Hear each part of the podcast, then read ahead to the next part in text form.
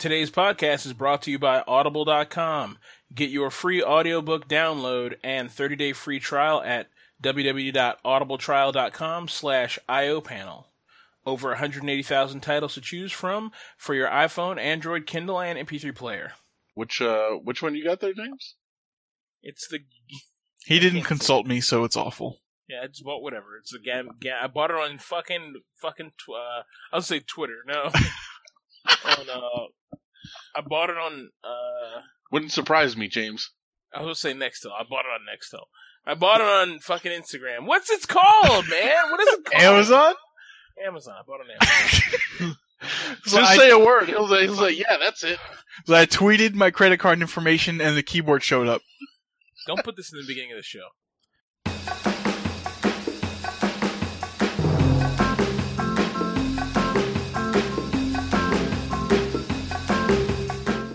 Welcome back, folks. Episode 17 of the I.O. panel. We are well on our way to our 19-year journey to completion. With me today is Mr. James. How you doing, James? What's going on, man? Glad to be back. As always, a pleasure to record the I.O. panel with my two best buds. Two fine, sophisticated gentlemen. That's right. Travelers of the world. Geniuses unite. Also... Not included in that description, but still here. Mike, how you doing? Gee, thanks. Fine and dandy. No thanks to you. Excellent. That's good to hear. Good to hear. So let's get started with the great nation-state of the People's Republic of North Korea. Perhaps, the DPRK? The DPRK, yes. The Democratic Republic of People of North Korea. The grand unified people of the ultimate way of the party of North Korea, whatever it's called. Yes, correct. So this is interesting. So on Friday, I saw a news story that said, hey, guess what? Kim Jong-un is dead. They were saying that there was a suicide bomber. He was at the opening of some building or, I don't know what he was at. There were people there. A woman broke through the front lines. She had on like a suicide vest or something. And before they could do anything about it, she detonated. And that was that. So I saw that story on Friday. But of course they're saying, this is released by, North Korea's, their state media. Because there are no foreign reporters there. Propaganda machine. Mm-hmm. And so they stressed that this is an unconfirmed report. And now today, if I try to go to the same website where I read the original story, so I tried going there earlier today, and the website loaded, but it said, I can't find this exact article. It's like 404.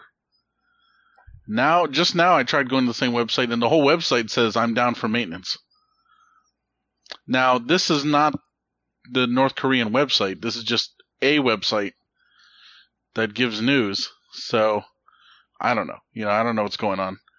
It's not CNN or anything. So who knows? Rip in peace, KJ. But now if you do a Google search, and we pulled up a couple stories here, and there's some links in the show notes. You guys can check it out. Now they're saying no, he's not dead. He's not dead. It was false. He's not dead. So, and then in my Googling of this, I noticed there was a story from April that said, is Kim Jong-un dead? He might be dead. So there was a story 2 months ago with the same thing. So, who knows what's going on? Was he replaced by a Korean Omar Epps? Yeah. Nobody noticed? So... Here's the funniest thing about this article is the very bottom picture. Okay, so if you click on the link in the show notes, it's Pattaya 1. Who knows? It's some Russian whatever. Okay. That's Thai. Thai. Okay. Yeah. Well, they have something very much in Russian at the top of their... Yeah, so I thought it was Russian. Yeah. Okay. Their site. Yeah, you're right. Pattaya sounds like whatever. Thai. Yeah, so anyway, down at the bottom, the read the Evan, read the description of the picture at the bottom aloud. Okay. Let me scroll down. Yeah, I saw that.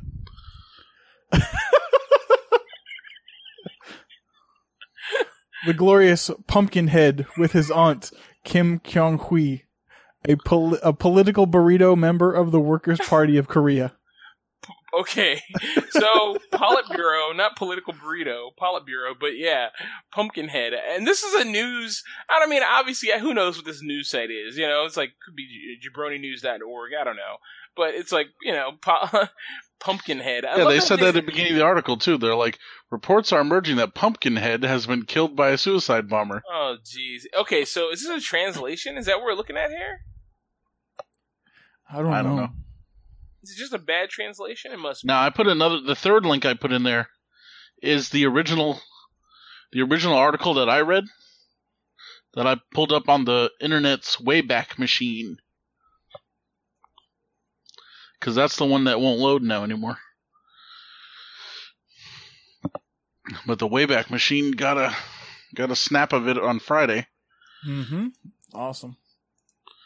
So that's the East Asia Tribune, which is at eastasiatribune.com, all one word. Now if you go to that website just by itself, it says, the site's down for maintenance. So, I don't know what's going on. So, if you go to... Huh. Okay, so this is the same article I saw. I looked when I Googled it on my phone on Saturday. Okay, so if you look at this other site, I guess it's South Korea saying, yeah, this guy's still alive, right? Right. Okay, so here's my conspiracy theory. Since we just came off the Kook episode, here's my conspiracy theory. He is actually dead, but South Korea, being one of the major people who would find out news directly from this place and release it, I think that because of the impact of South Korea of a collapsing North Korea, what it would do to them, as far as the flood of refugees and everything else, and the fact that they would have to either prop up or absorb North Korea, and it would probably destroy their economy in the process. I think this is something they're doing to kind of stave off any action right now until they can get a handle on what's going on. Do you think South Korea would absorb the North Korean people and land, or do you think they would have a fight with China over it? Because China has ties with North Korea. China doesn't want it. No? China doesn't want it, and I don't think they don't want it because China doesn't want it because North Korea is a shit show, you know. You don't think they would strip mine all the resources? I mean, maybe, but you know, I don't know what resources are there. You know, potatoes, maybe. I don't know. You know, onions. Yeah, I don't know. Maybe they're sitting on a gigantic titanium deposit. The thing is, China. I don't think China wants a bunch of basically nothing. You know, old military equipment. Poorly trained military soldiers, they're elite, James. They're elite. A third world poverty line people who are actually below the poverty line. I don't think China or North Korea or South Korea wants that freaking that anchor around their neck. You know, I don't think it'd be one thing to say, "Oh, slowly go in there and creep in," and like I could see China putting in a puppet dictator and then using them to do something more. Like using them to slowly absorb North Korea over, say, the span of 10 years. I could see that happening. But I don't see them out and out taking it over. You know, I don't think they'd want to deal with the drama. What if they used North Korea as a biological weapons testing ground? Yes. I can see that happening. I feel like if they did that, North Korea could only get better. So, yeah. Super soldiers, and then North Korea takes over South Korea? Oh, that'd be amazing. Tolka! Razor! Attack! What would we do without K-pop, though, man? Well, that's all from... Yeah. We'd have to just go back to loving the Japanese. Yeah, true. Very Huh. Did you know they have their own time zone? No, but of course they do. It's the time zone is called Pyongyang time. I want to set my watch to that. Yeah, it's UTC plus 8 hours and 30 minutes. Ha! It should be like 36 minutes and 5 seconds. Yeah. Well, they've already picked a half-hour one because they're dicks. When there aren't too many time zones. They're like, yeah, you know what? We're going to go with the half-hour. You know, just be off from the rest of the world that much. There's one in India that does that. Yeah. I mean, there's a couple here and there, but it's like, come on, guy. Ridiculous. What if they just made Pyongyang time? It's like always 8 a.m. It's always time for work. Oh, jeez. Yeah, they have their own money. The North Korean won. Yeah. Nice. Made from tree bark? I'm sure it's made out of paper, and I'm sure it's just like in frickin' Zimbabwe or wherever it is. That's like they have bills for like $1 trillion or whatever. Yeah. Well, I mean, it's a communist country, so they probably don't really. What do you need money for? Did you realize that the founder of North Korea, Kim Il-sung, I believe, was only photographed from his left side for propaganda photos because he had a gigantic tumor, aka Blickup, on the back right of his head? Really? Like a grapefruit-sized tumor, yeah. A keloid? A kilo, perhaps. A keloid? Is that true? Yes. I feel like someone at the CIA is like, wait a second. We've only seen him from his right side. Man, he probably got a big-ass blick up on the back of his head. You know? Just put that story out there. You know? I'll see if I can look up a picture. I saw it yesterday. Of the blick up? Of said blick up? Uh-huh. Oh. That's actually really nice. Wow. And you know he's the eternal president, right? Yes. He is the great leader, and he is designated in the North Korean Constitution as the country's eternal president. Don't you wish you could be an eternal president? Who's everybody else? Party leader? And that's it? Something like that. There, I sent you guys a link. I'll put one in the show notes a little bit later. Please tell me this is like some heavily photoshopped picture of his head, the back of his head with Rick Isley's face on a freaking board. Oh my god, that looks awful. Yeah. Oh my goodness. It's like it says has a baseball-sized tumor on the back of his head. Jesus, they're not lying either. Yep.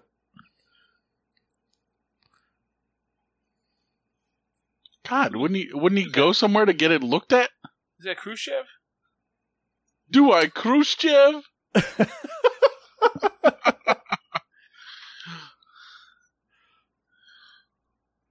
I don't know who that is. That's some guy swearing his undying allegiance to him. No, that's Nikita Khrushchev, I think. The shoe thrower. The shoe thrower? Yeah. I thought that was the guy in Iraq. Who throws a shoe? No, he didn't throw a shoe. He hit his table. He took his shoe off at the UN and pounded the table with his fucking shoe like a maniac. Because he's Russian. He gives zero fucks. Welcome to the IO panel this week. It's history. I like it.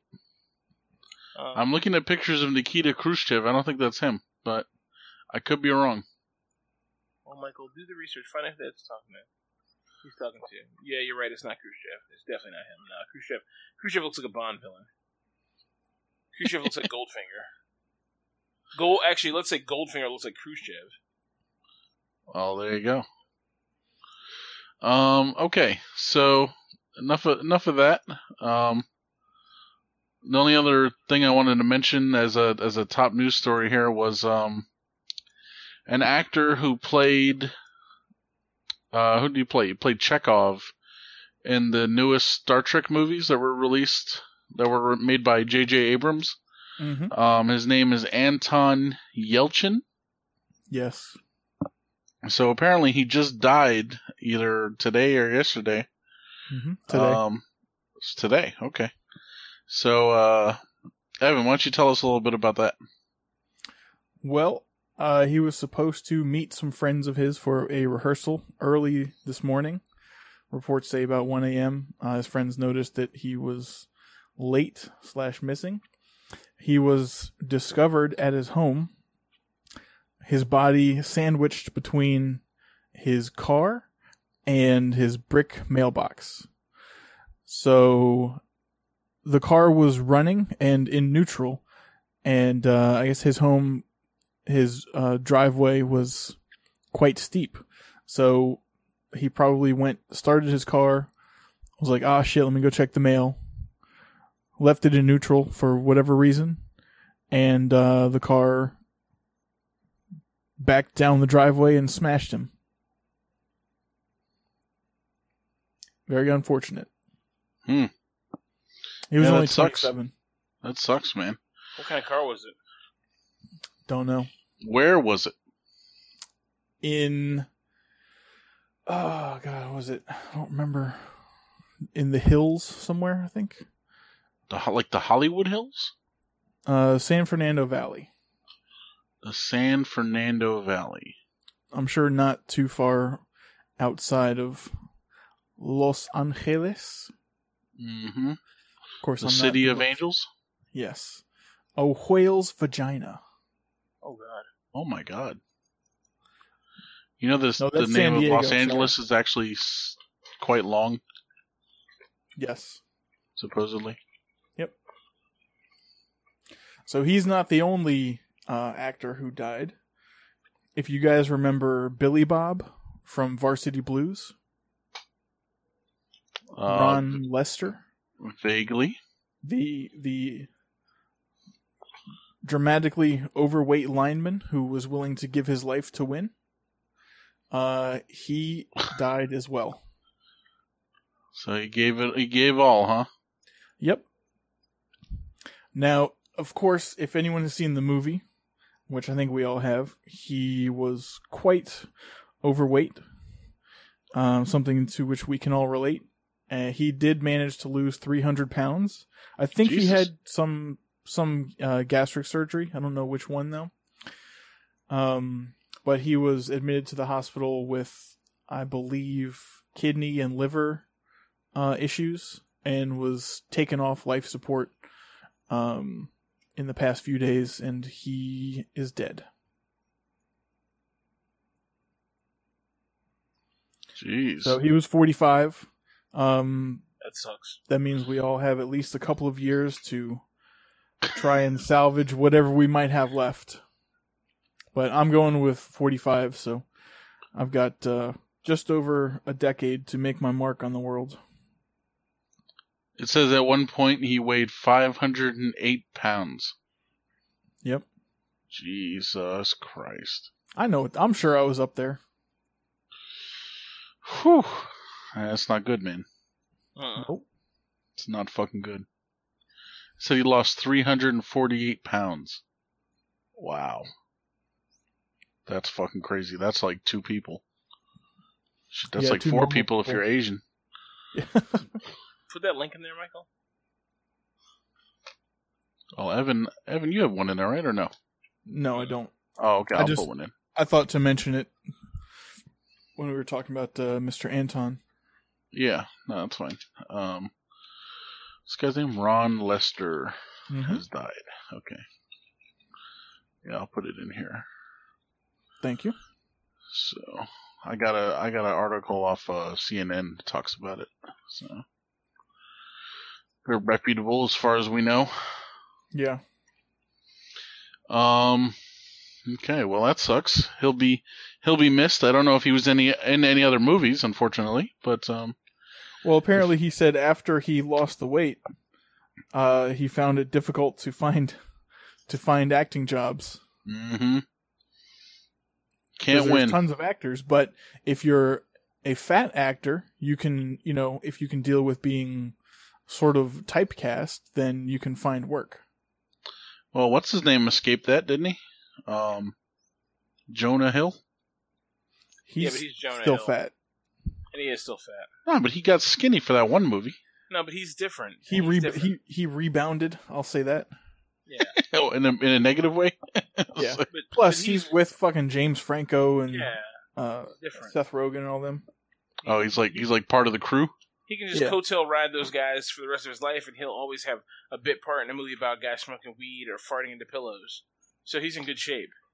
You know, this guy, he's like the actor who nobody remembered his name in a movie that people would rather forget. That was a pretty okay movie. James, say the line. I don't want your life. All right, then. That's the only line. Like, if you say that line, people are like, oh, that's from that movie with that guy, Vanderpoop. You know, James Van Der Beek. Yeah. Mr. Van Der Beek to you, you son of a bitch. Apparently. Yeah, but otherwise nobody would know who he was. So, and nobody will remember this guy. It's kind of sad that, you know, he had trouble finding acting roles. This movie had quite a few people in it. Yeah. It did. Sure. It had Angelina Jolie's father. Yes, John Voight, Ali Larter. Right. Ali Larter, right? She had the whipped cream. There you go. Exactly. Of course, Mr. Van Der Beek. And he's who on what show, Evan? He's Dawson on Dawson's Creek. There you go. And then this guy. Oh. Mr. So Lester. When you search for him, there is a link called... There's, like, one of the links is, like, Access Skin. Ugh. Yeah. That's horrible. It's a problem that we will all have to deal with, James. Blech, not me. He's like, not me. I'm going to off myself.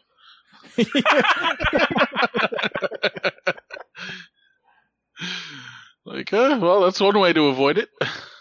Yep. That's right. Yep. I mean, if the one chick who was in Precious and then in a couple other movies, Gabby or Gabourey Sidibe, I think her name is. Uh-huh. Like, if she lost... Like 300 pounds? Yeah, she's... What differentiates her from any other actress? No, you're right. You're absolutely right. No, I mean, yeah. I mean, everyone's like, oh, you're this, that. I mean, sometimes you need a certain type of person for a role, you know? Mm-hmm. And, you know, we always think of actors and actresses as being, oh, skinny, beautiful, blah, whatever. But, you know, sometimes you need the ugly or the fat or the whatever. You know what I mean? Yep. We have our place. But yeah, I don't... So I don't what, James? Tell me. We're all going to move to Hollywood and become semi-famous. Forget it. Yeah, I wanted to hear James's take there, but... No. I refuse. He's about to say something nuts. So yeah, I'll get in trouble. Temptation will get the best of him. He'll say it in a minute. Yeah, no, I'm not gonna do it. You've had the thought. You can't keep it. You can't keep. Look, I'll just say this, okay? This guy, Evan, he's like, yeah, we're gonna go see Precious, and I was like, dude, why do you want to go see that movie? And you took a freaking bus to New York to go see that movie. Like a maniac about, like, some... Why would you go see a movie in New York City when there are movies right here? No, that's just something... No, we took a bus to go see Cirque du Soleil, and the movie happened to be out the weekend we were there. Ah. I thought that was part of your plan, was to go see Precious. No. That was not my idea at all. She was like, hey, you want to see a movie? I was like, okay. She's like, I want to see Precious. I was like, I don't know what that is. Okay. Should have punched her right in the throat.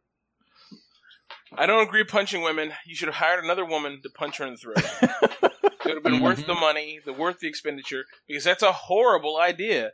And when I found out about that, I was like, that's just a horrible idea. That's going to be a movie about a really fat black girl who's getting abused and having a horrible life, and it's going to end horribly. Yeah, so, there were tears shed. Yeah. Fucking gross. And... I'm sorry. I don't know how she gets acting jobs. I don't know who brings her on to movies. She's just like a total like rant. Like, I don't get it. As far as she can't act. You know, if you want fat, black, and sassy, there's plenty of women out there who aren't like horrible you can give that role to. So name one. I don't know. I don't know. Another one. Sure. I was about to say that. And She was also in that movie. She played her mom. Oh, there you go. I was like, well, you kind of... So you kind of hit the nail on the head right there. No? Yeah, like she's in Empire. That chick, she's in Empire. Okay. Yeah. And look, you know, for the seven people who listen, I'm a big guy. You know, if you listen to this show, you probably know me. I'm a big guy. You know, I am overweight. I am clinically obese. I need to lose weight. But I fucking hate fat people. No, well, there's no shame in my game. But, you know, I don't know. I don't know. Let's continue on with the show. What don't you know, James? No, I don't. Make up your own minds, folks. You guys are letting me dig graves. Forget that. I'm not going to listen to you guys anymore. Here's the shuffle, James. Yeah, exactly. I'll pass. Thanks. Let's go. Let's move on. All right. What do we got next? Is it me?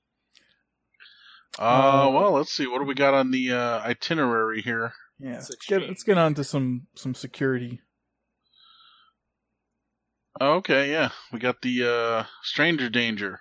Yep. Mm-hmm. Brought to us by the Christian Science Monitor. Apparently. That's right. I did not know that this was the Christian Science Monitor. Everyone says it's a reputable news site. I would not have picked one with a religious overtone, but I did. So, at any rate, forget that. So basically, I think this is really cool. So Firefox is bringing in it's going to let you have, like, split your experience, sort to say. And I'm assuming this is going to be like passwords, credentials, things like that. So two people could use Firefox, the same Firefox browser, which is great. Like, I guess if you use Chrome, you can do that right now, but you have to log out of Chrome and then log in as another user. If they could make it so it's a little bit easier to get in and out and you don't have to shut down the whole browser or restart the experience or something like that, that's going to be beautiful. I can't wait. I think it's cool because I'm sure we all have sites that like things we, you know, let's say your girlfriend, you're buying wedding rings and you don't want your girlfriend to see your history, you know, so you have this other site, you know, this other user account that you're using just for that, you know, just for just for looking at things that you don't want people to know you're looking at. Mm-hmm. As innocent as that sounds. Nothing other than wedding rings, though. Now they already have something like that called, you know, some browsers called something different, but incognito mode or privacy mode or private browsing or whatever they call it. So that already kind of exists, but I guess this is the way those generally work. Though they're designed not to record anything. Yeah. At all. Like, they don't record the history at all.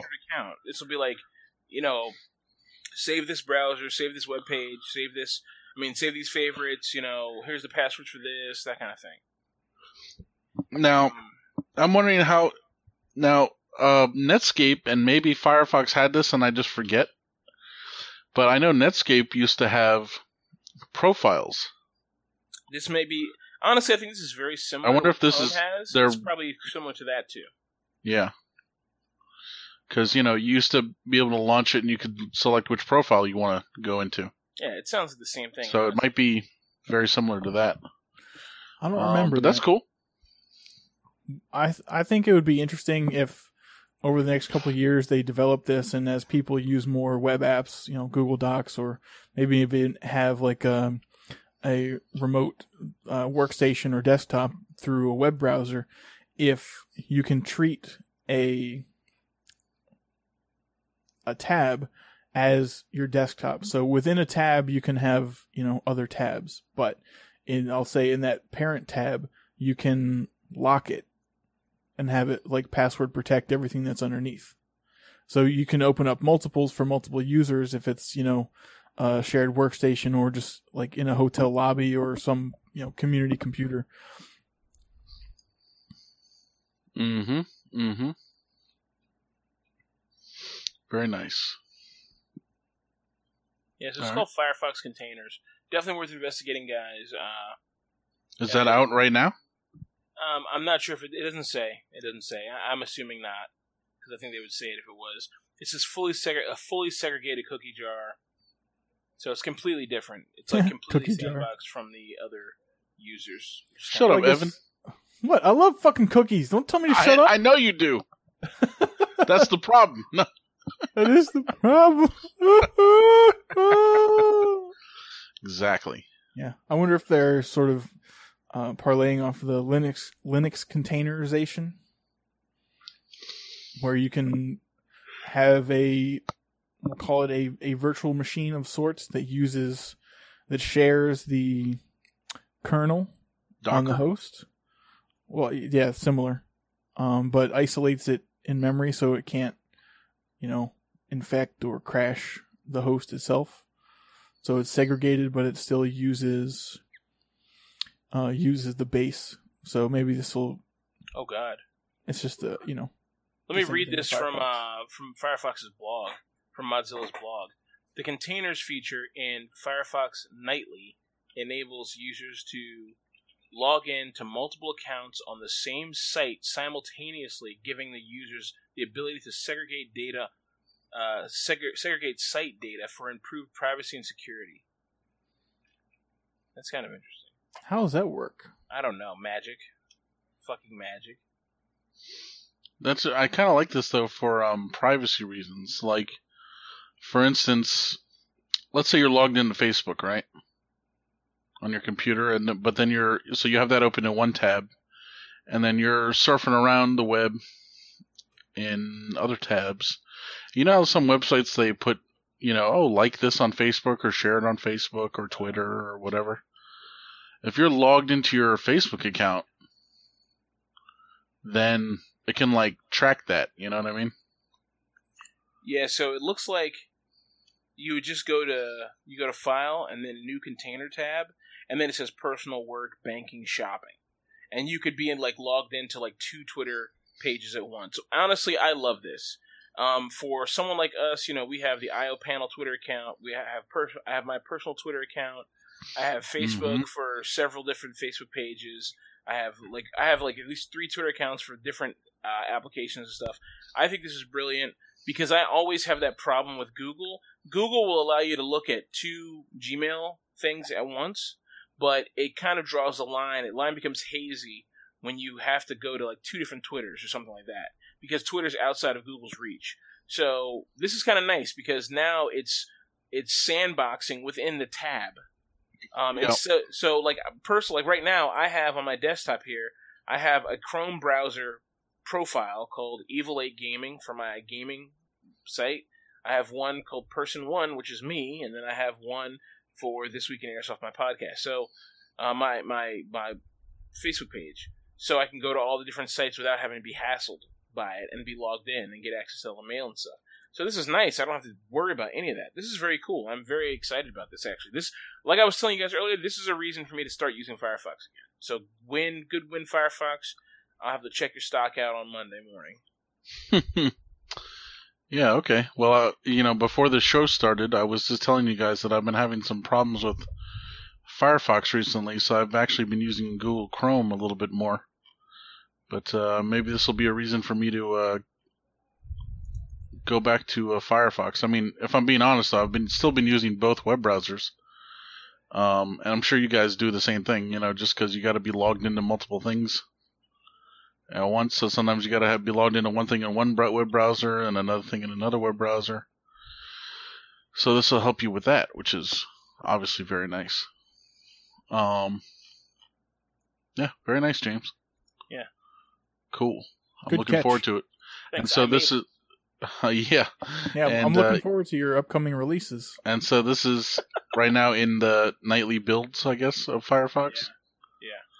Oh, that's interesting. Oh, maybe I'll put that in a VM and check it out. That's cool. Nightly.mozilla.org is the place to get a nightly build. There you go. It says right here, these builds are for testing purposes only. Yeah, so don't overwrite your existing Firefox install with one of these. Because it's probably going to crash. All right, so that's cool. One little tiny thing I wanted to mention about Firefox before we move on. I just recently updated my version of Firefox here on my home computer. So you guys probably know, but Firefox, they actually have 2 different versions kind of going at once. They have the Extended Support Release, or ESR. That one's right now at version 45. Whatever. But the mainline build is always moving, always going. So right now that's at version 47. They just released 47 about a little over a week ago, maybe almost 2 weeks ago.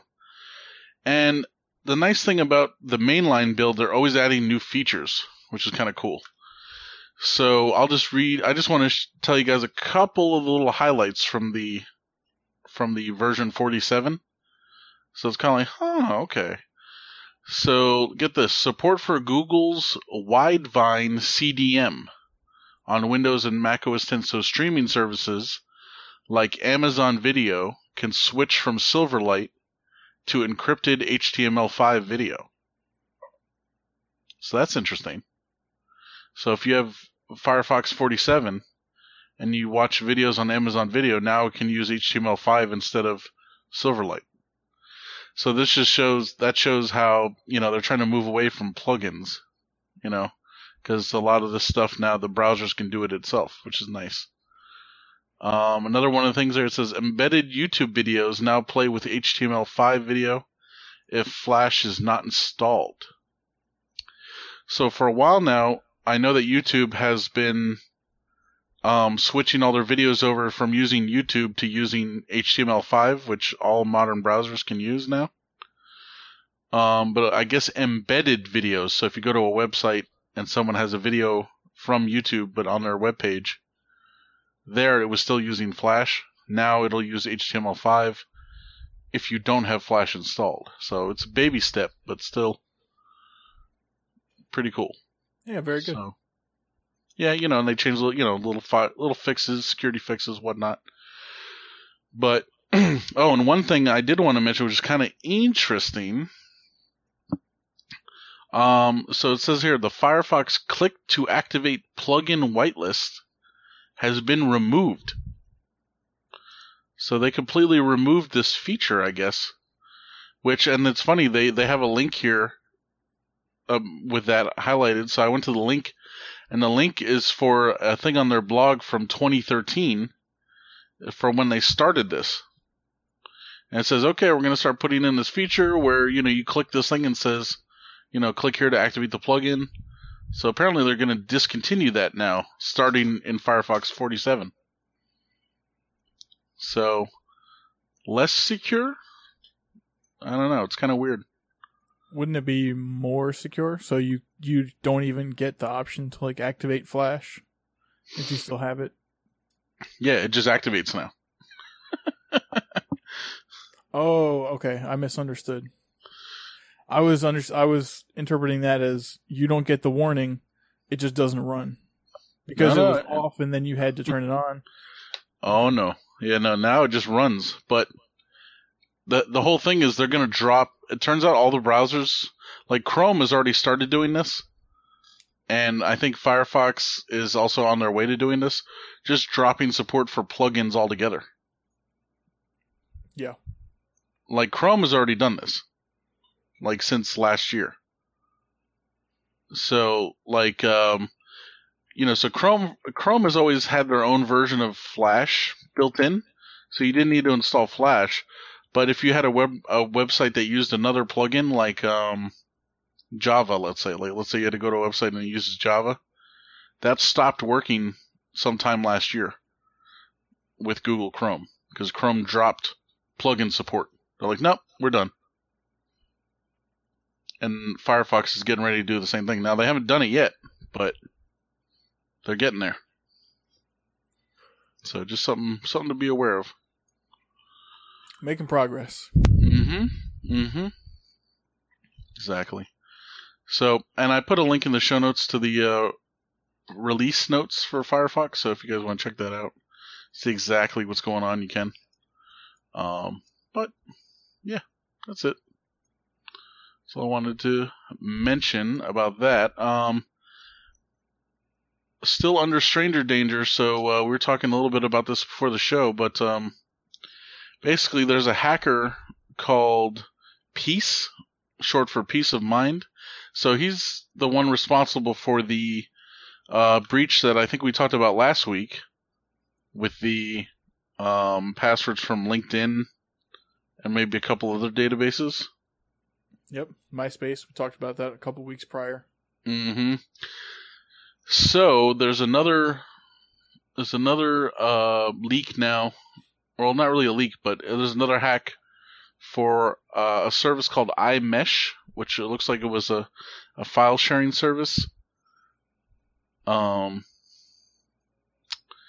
And so it's the successor to LimeWire. Is that what it is? No, I just made that up. Oh, okay. I was like, I don't even know what this is, but whatever. Apparently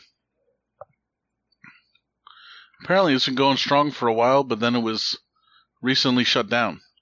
So I'm not sure how the hacker got this stuff, but anyway, he has like a database of over 51 million records from this peer-to-peer file sharing service, and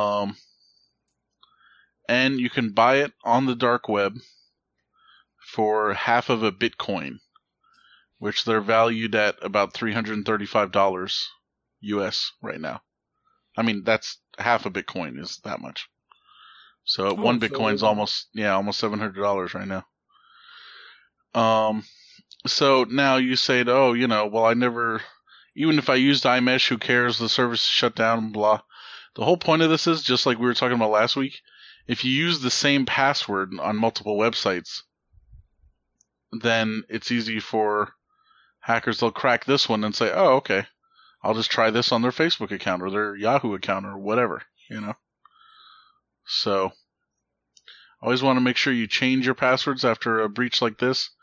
And really, you want to be using a different password on every website if possible. So, that's it. Yep. Gentlemen? I had never heard of iMesh before this, so I'm glad that I am not part of that leak. Just all the other ones, right? Yeah, just like, the other two major ones. So LinkedIn, MySpace. Let's see, they list here LinkedIn, MySpace, Tumblr, and VK.com. VK.com, that's like a Russian version of Facebook, kind of. Mm-hmm. Tumblr. What is Tumblr again?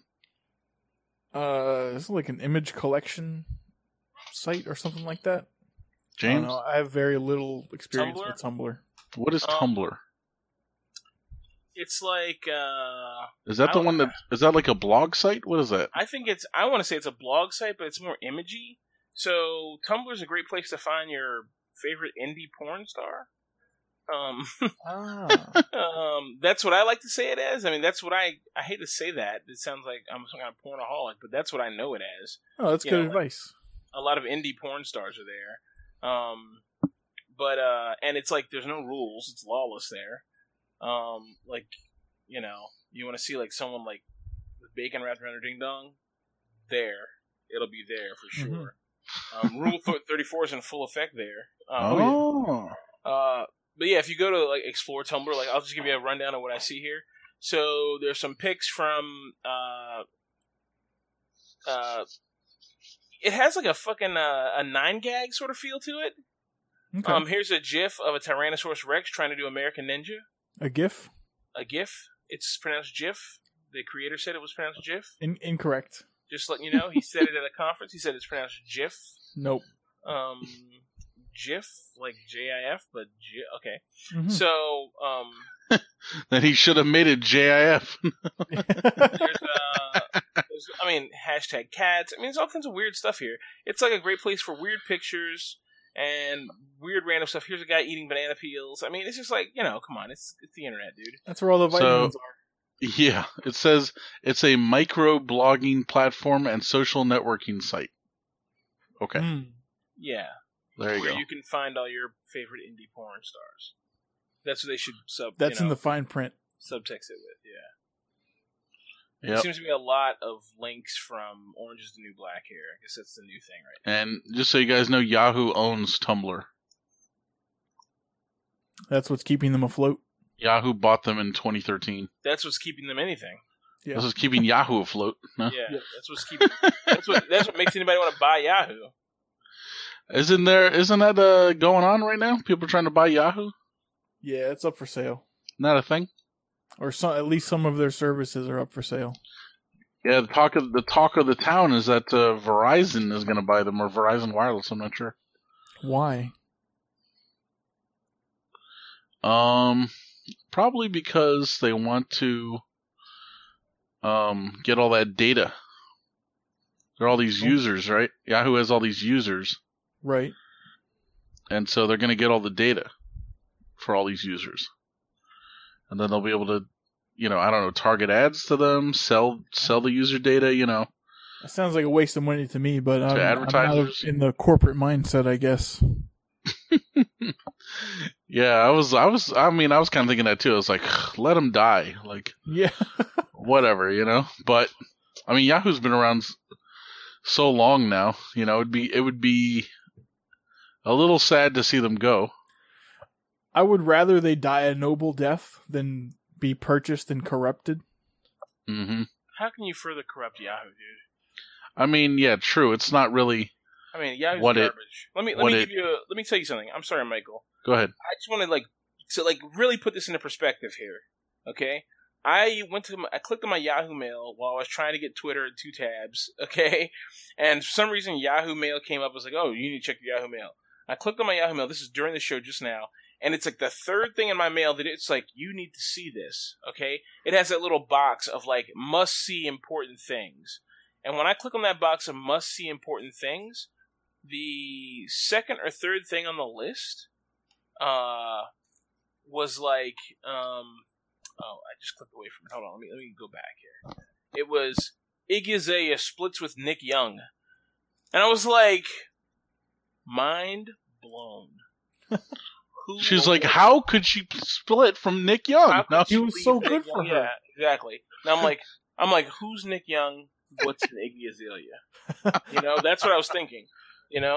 Obviously I know who those people are, but I don't know who Nick Young is. I know who Iggy Azalea is. He's some basketball player who cheated on her, and then she stayed with him, and whatever. I know that because there was a Twitter. There was a my girlfriend told me about it. Yeah, but, sure. Yeah, shut up. Anyway, you subscribe to both of their mailing lists. Yeah, I do, absolutely. But yeah, I mean, it's like so dumb, dude. I'm like, get with the picture, dude. Like, they still haven't learned. Like, the only thing I get in my inbox here is like, oh, there's an ad for this. Like 3 ads are the top 3 things I have in my. Why are you showing me ads? Like it's like none of them took the time to use Gmail to see why Gmail works. I don't want to see ads in my fucking inbox. Put it away. Put it in a corner somewhere. It's called promotions. Put it in a tab where if I want to look at fucking ads, I can go click on that. But otherwise, that when DXL sends me an email, and they send me 3 emails a fucking day, it's an ad. Put it in a fucking corner. Make an algorithm that does that. How simple can that be? That's just basic user interface stuff, basic user... Like, giving the user a great experience. And they totally missed the ball here. Like, how long have they had to fix this fucking mail thing? Look at the shit on the top of their thing. I'm sorry, I'm going on a total Yahoo rant right now because I hate it. It's like home, mail, search, news, sports, finance, celebrity. Why is celebrity a thing up there? Then it's like answers, weather, Flickr, mobile. I mean, it's just a bunch of a dumb gag. Like, they do it. They're doing too much. And it's funny because my girlfriend loves Yahoo, right? She reads Yahoo. Like, that's where she gets her news.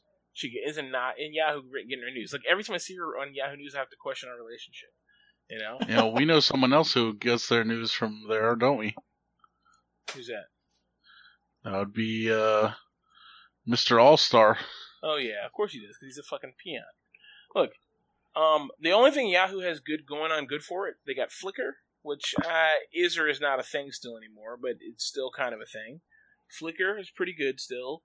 Tumblr and Google and Yahoo Finance. Their finance thing is I don't think it's good on its own. I think it's good because it was the first very robust finance site that was like strictly like stocks and bonds and shit, the Dow, the Nasdaq, S&P 500, all that kind of stuff.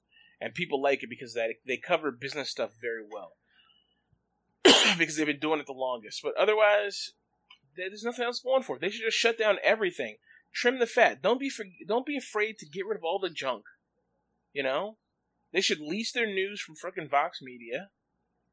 Fire the entire news and sports department. You know? Fire their entire mail staff and rebuild mail from the ground fucking up. Tell everybody who uses, say, look, if you use Yahoo Mail, you're a bad person and you should be punished. So we're going to punish you by deleting your entire inbox and building you a much better inbox. Please be patient. You know? I think that's reasonable. Mm-hmm.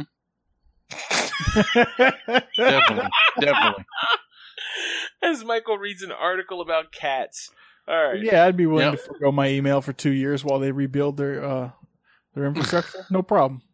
Well, that's if you use Yahoo as a core email provider, you should hang yourself. I'm not advocating for yourself, folks, but commit suicide. Well, I was just on the Yahoo's website here, and I see that the wife or the former wife or whatever of the Orlando nightclub shooter, she was a special ed student. Well, what is that? That is so newsworthy. I'm so glad they told us that. Mm-hmm. Let's make fun of people with special needs. Yeah, that's what it says. I don't know what are they to gain from that article? I don't know. I don't understand. That's horrible. That's a horrible article. It is. I was like reading this. I was like, huh. So what does that have to do with anything? Like I'm like reading this. I'm like, okay. You know, now I know this too. Okay, whatever. I don't know. It's like 3 brain cells died for this fucking garbage news. Oh my god, that's horrible, dude. Mm-hmm. Yep. So anyway, all right. Well, now that we got on a tangent for Yahoo News, or Yahoo, I should say. Let's go on to something a little funner, I hope. Evan, you have something in here about Stargate. Yes, I love Stargate. Now let's move on. Yeah, exactly. No, so what's going on? So it's been in talks for a while, but now it's actually starting to be developed. I was a fan, as were you guys, I believe, of the original Stargate movie. With Kurt Russell, James Spader, French Stewart. I was about to say, whoa. No, okay. The movie, yeah. Yeah, the movie. You know, I mean, Stargate SG-1 is fucking great. You don't like it, that's fine. Yeah. You know, I mean, whatever. MacGyver is great in whatever he does. Thank you for existing, Richard Dean Anderson. He wears blue contact lenses to hide his Latino heritage. Oh, Jesus. Is that true? No. It might be. Allegedly. It's unproven.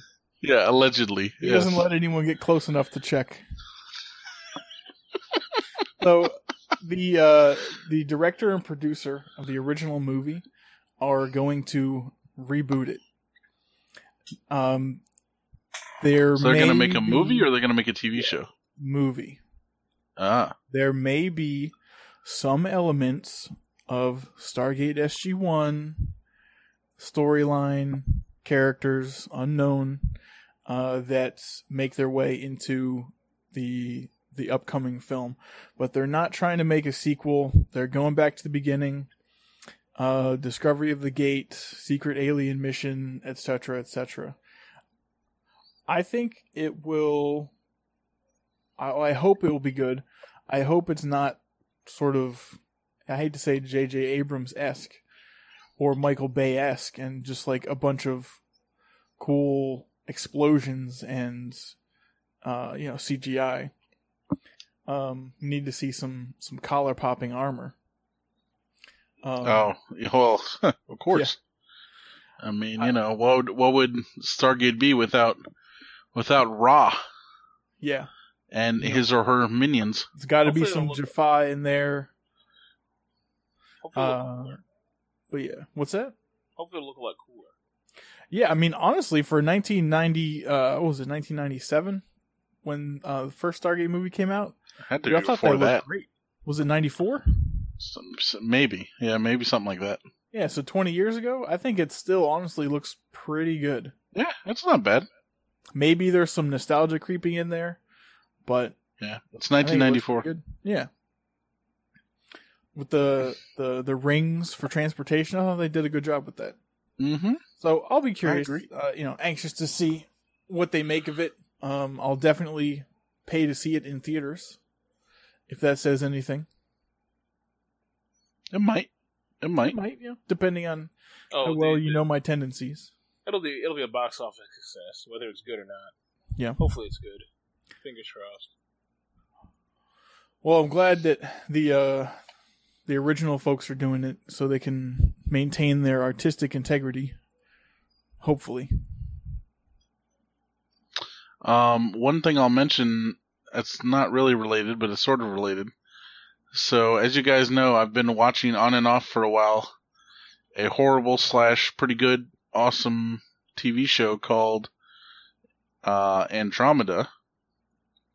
Mr. Kevin Sorbo. Yes, starring Kevin Sorbo as the last best hope for... Stop. Like, anyway, shut your mouth. Stop talking. No, the only reason I'm bringing it up is because one of the characters in that show is played by someone who's in Stargate SG-1, I think. Alexa Doig. Doig, I guess. I don't know how you pronounce her last name really, but Dr. Tam. From the later seasons of SG-1. Yep. So one of the other actors in Stargate is Michael Shanks, right? Yep. Dr. Daniel Jackson. Okay. So he's married in real life to Lexa Doig or whatever. Mm-hmm. So there was an episode of Andromeda where Michael Shanks is on. And now recently I saw an episode where the guy who plays the guy with the gold thing in his forehead. Teal'c? Yes. He was on an episode of Andromeda. Got some crossover. Yeah. So just and the guy who does Candyman in the movie Candyman, he was just on an episode too. He's always in something, dude. That's nothing. That's like I saw the guy who does Candyman. He's a barista down at the Starbucks. Like, oh, of course he is. You know, he works at CVS down the road too. You know, I mean, that's par for the course. That guy's in every fucking thing. Yeah, and he probably is a barista somewhere, desperate for work. Fair enough. He's training for a role. He's doing research. Yeah. Where's my paycheck, Larry? I want my 2 weeks, motherfucker. Yeah, exactly. There is something else sci-fi related I would like to tell you guys about. I did not put it in the show notes because it was a personal discussion. However, before I go there, I would like to ask you, James, who are you looking at on Tumblr? Right now? Because I could see the reflection behind you. Oh, that's not Tumblr. That's actually, I got sucked into from Yahoo. Yeah, from Yahoo News. There we go. The chick who plays Daenerys Targaryen, Amelia chick Clark? Who plays not her body double. So I guess the chick who does all her boobs, like anytime she's naked or needs to get punched or kicked or like dragged somewhere, it's this chick named. I'm pretty sure all the nude scenes are her. Rosie Mack. I don't know. It says she's her body double for Emily Clark. I don't know, but they don't say the detail. But she's a model, and she's quite attractive, all on her own, smoking fucking hot. And they have some funny pictures of her just standing around with a bunch of other body doubles. So it's like her, the guy who plays the elf guy, some other random body, like random other people who you're like, why do these people even have body doubles? You know, but I guess they probably have them like the stand in to big shots, like where they have a whole scene of a bunch of people in it, you know, so they have these guys standing around, you know, and they have her sitting there instead of having the celebrity in a massive shot. Mm-hmm. Yeah. So that's what I'm looking at. Sorry. It's flashing in the reflection. It's somewhere on your, yeah. Great. I just saw a bunch of tiles. Well, you had to take that down for some reason. So there you go. No, I took it down to, anyway, that's another story for another time. But yeah, so Kevin Sorbo, I'm totally against everything he stands for. He's I feel like when actor. He walked into the casting into we're past that, but go ahead. Well, I wanted to say this though. When he walks to the when he walked in for the first time, he said, "My name's Kevin Sorbo. I'd like to play Hercules."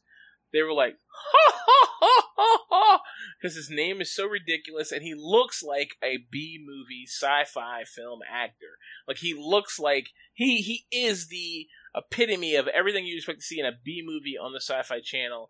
Where like, oh, dragons are back from the planet Umrak, and they have freaking giant freaking plungers as hands. You know, like you expect to see him as that role, as the guy fighting those bad guys. Like Lucy Lawless? Like Lucy Lawless. Or but what was she in that was awesome? She's in Rome. Rome? She's in Battlestar Galactica. Was she? As what? Oh yeah, she's one of the, one of the whatevers, yeah. What, Cylons? It wasn't awesome because of her. Yeah, she's one of the Cylon human replicants or whatever you call them. Yeah. She's like a 4 or something, you know, or whatever the number is, you know. I mean, she's hot. There's no doubt she's hot, and she can act. I mean, she was good as Xena. I just feel like those shows, those companies who did those shows, Hercules and Xena, I don't know. They never did anything. I don't know, man. You know, there's ways to do stuff that's good, you know, and there's ways to do stuff that's just like everything you ever saw on TV in the 80s, you know? And what was the name of the show with Tia Carrere? Oh, Jesus, dude. Nobody knows. I don't know. It doesn't have a name. It's like, I was going to be like The Librarian, but no, that's some other crap. Everyone who's ever seen Tia Carrere in a movie is like, what porno is she in? Like, that's what they say. They're like, what porno is she in? Isn't she in porn? You know? Nope, she's not, which is very depressing. That's the only reason I ever watched any of her movies, because I thought, this one's going to have a titty. And it didn't. Is that the chick from Wayne's World? Yes. Mm. She has I wouldn't say she's a sister, but she doesn't. She has some other chick who's using her last name who's in porn. Well, there's Asia Carrera. Asia Carrera, there you go. Yeah. The show I'm thinking of is Relic Hunter. Oh my god. Never heard of it. 1999 to 2002. Who let that go on for 66 episodes? Wow. You said Tropic Thunder. And I'd be like, okay. Wait, no, not Tropic Thunder. What's the movie with the TV show with what's his name in it? Use your words. Hulk Hogan. Suburban Commando? No, he's in it. It's a TV show, dude. And he drives a boat. I know. What's it called, man? Fuck. What is it called? It's like Tropic something. I think it's called Tropic Thunder. Is it Tropic Thunder? I think it is. All right. What's the movie called? Well, I'm going to find out. Isn't there a movie with... there was a movie with Ben Stiller called Tropic Thunder. And there was Hydro Thunder, the video game. Yeah. And there's Tropic Thunder, that TV show. Yeah. Dude, I love that show. Was that the one with the fucking boat? Yes. Ah, yes. Great show. Three Ninjas, High Noon at Mega Mountain. Mm-hmm. I love all the Three Ninjas movies. Yeah. There's a TV show, and I don't know if this is the right thing. WCW Thunder? No. That's World Championship Wrestling. Oh, so that's something else. Okay. Assault on Devil's Island, a TV movie. Oh, great. I think it was called Thunder in Paradise. Thunder in Paradise, that was it. That's what there you go. Thunder in Paradise. Yeah, there's a video game, Thunder in Paradise Interactive. Oh, God. I wonder if that's for the CDI or something. Like some crap. That's funny. All right, anyway. I've got to make a note of that. Yeah. So the other thing I wanted to talk about, I was at... some job training in Kansas City this last week, and my instructor and I had some very interesting conversations about where we came from, leaving the planet, etc. So he was talking about the possibility of like generation ships and interstellar travel and stuff like that, and if you start with a massive ship, start accelerating it. As you move faster, your mass increases. As your mass increases, you move faster. So it's like exponential travel and acceleration. So that got me thinking, and I posed the question, and I'll ask you guys, what if every black hole that we see is a civilization's attempt at light speed travel? Because they would go so fast and get so massive, they would collapse in on that point. Thoughts? So you think they tried to go up to the speed of light, and it became too much? Yep. And space collapsed in on them. It's just a thought that I had during that conversation, and I thought it was interesting. That's how that works. What do you mean? So as they go faster, they increase mass. Mm-hmm. Exponentially. Yeah. Why become a black hole, though? Well, because at some point you reach a mass that is not sustainable. Oh, yeah.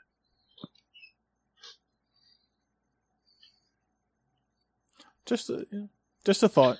Yeah, that's interesting. So although you're saying they gain mass out of control. Yes. Okay. Yeah, like to go faster and faster, you need more and more fuel. But as you're going faster and faster, you become heavier. Like if I'm going 1 mile per hour, I weigh however much. But if I'm going 5,000 miles per hour, I'm actually heavier now. Right.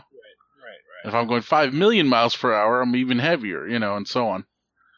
So as you approach the speed of light, you become, I don't know, infinitely heavy. I don't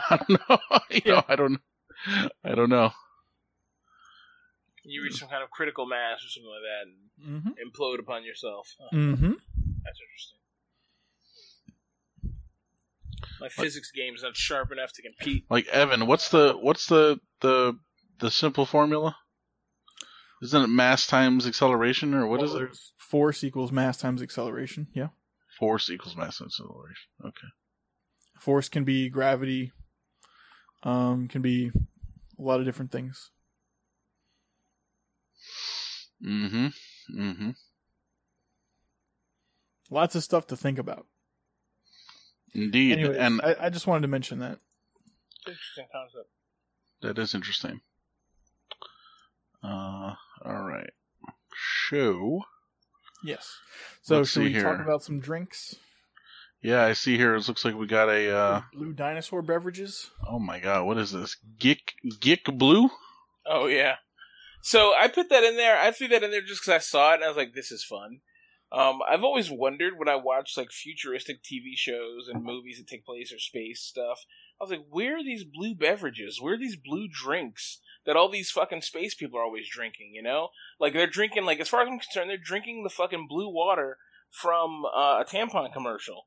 Like, where, like, where is this blue drink that is not a sugary Kool-Aid drink, but is a healthy, futuristic meal replacement drink that tastes great and is wonderful? And apparently it's here. It's arrived. It's a wine made by a Spanish... It's made by a Spanish company and also by the University of Basque, blah, blah, blah, blah, something in Spain. You'll have to read the article or read the website, check their website out.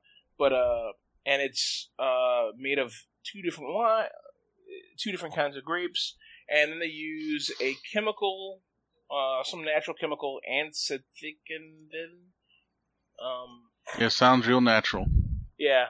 They use some kind of chemical, and they use that chemical along with grape skins to get this blue color, and it's supposed to be really good. It's a sweet wine that's meant to be served cold. Very interesting. It's not in the U.S. yet. It's about $10 or $11 a bottle. But sounds reasonable. Isn't Romulan ale blue? I think it is, yeah. Or yellow. I'm not sure. I don't think it's yellow. But, James, for all we know, aliens could get their nutrition from tampon water, so who are we to judge? Very true. You're absolutely 100% right. Now, I do like the tagline of this this wine company. It says, it's not about grapes, it's about the people.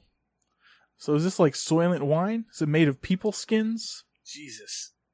That's interesting. Blue alien people skins? Oh. Yeah, and the little picture looks like it's embedded in and the alternative to kryptonite. It's like some blue crystal. Yep. Yeah, our website is interesting too. Are they not from America? Yeah, they're based out of Spain. Oh, Spain. Yeah. It's interesting. So if you go, you don't get the Spanish stuff until you go to try to order it. You go to try to order it, and then this site instantly becomes like this crazy Spanish website. Well, right at the bottom, it has something about cookies in Spanish. That's why I'm like, what's going on? Oh, it's Jesus Christ! The deeper the blue becomes, the more strongly it calls man towards the infinite, awakening him in a desire for the pure. What the hell is this? What the fuck? James, what is this fucking wine? Dude. Where do we get some? I tell you, man. It's good shit, man. You gotta have it. You gotta have it. You have to drink it with virtual reality goggles on. Yeah, basically. I just confirmed Romulan ale is blue. Yes. So, just so you guys know. Mm-hmm. And they actually sell an energy drink called Romulan ale. Yep, apparently. You bought me some like 2 years ago and I left it at your house. Excellent. Yep. I don't know if it's still sitting there. I'm assuming you probably drank it. Yeah, I vaguely remember this. Yeah. Well, that was money well spent. Sorry. No, it's fine. I'm sure I enjoyed it. No, that's cool. So, hey, man, a chance to be part of Star Trek, you know. Yeah. Who wouldn't jump at that? Yep. Gonna make some, what is it, neuropeptide cake for your birthday? Some mint frosting. That'd be awesome. With mint frosting, man. Come on. Just make a regular chocolate cake and then dump some stem cells in it. Ugh. I bet stem cells are gooey. Ugh. And fleshy. And veiny. They're probably veiny as fuck. Rah. I don't think stem cells have veins, James. Probably so many veins. If you want to regrow your scrotum, perhaps it'll have some veins in it. Oh. Ugh. No interest. I do want to prank somebody with a stem cell cake, though. That'd be interesting. Like, standard cake and then stem cells. I'll use the book. I'll use the cookbook you got me, because those things can turn into stem cells, sort of. It's all protein. All protein there, man.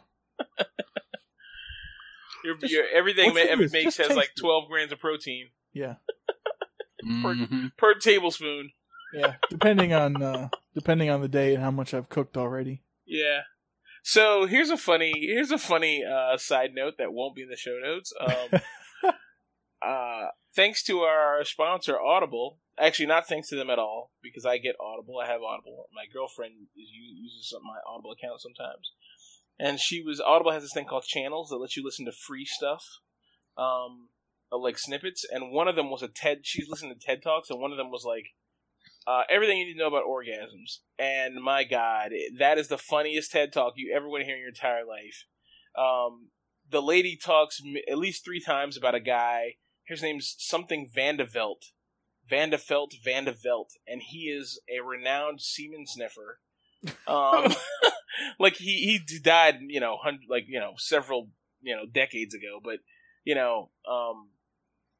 apparently he was like, oh yeah, after sex, you can smell semen on a man on a woman's breath after sex, like and he would smell these women's breath. Like, it was crazy, man. Like she's telling all these crazy stories about these crazy. Anyway, so the point of the whole thing about the stuff is that apparently some school did a study. I think Pitt did a study or something like that. She talks about it in her little talk.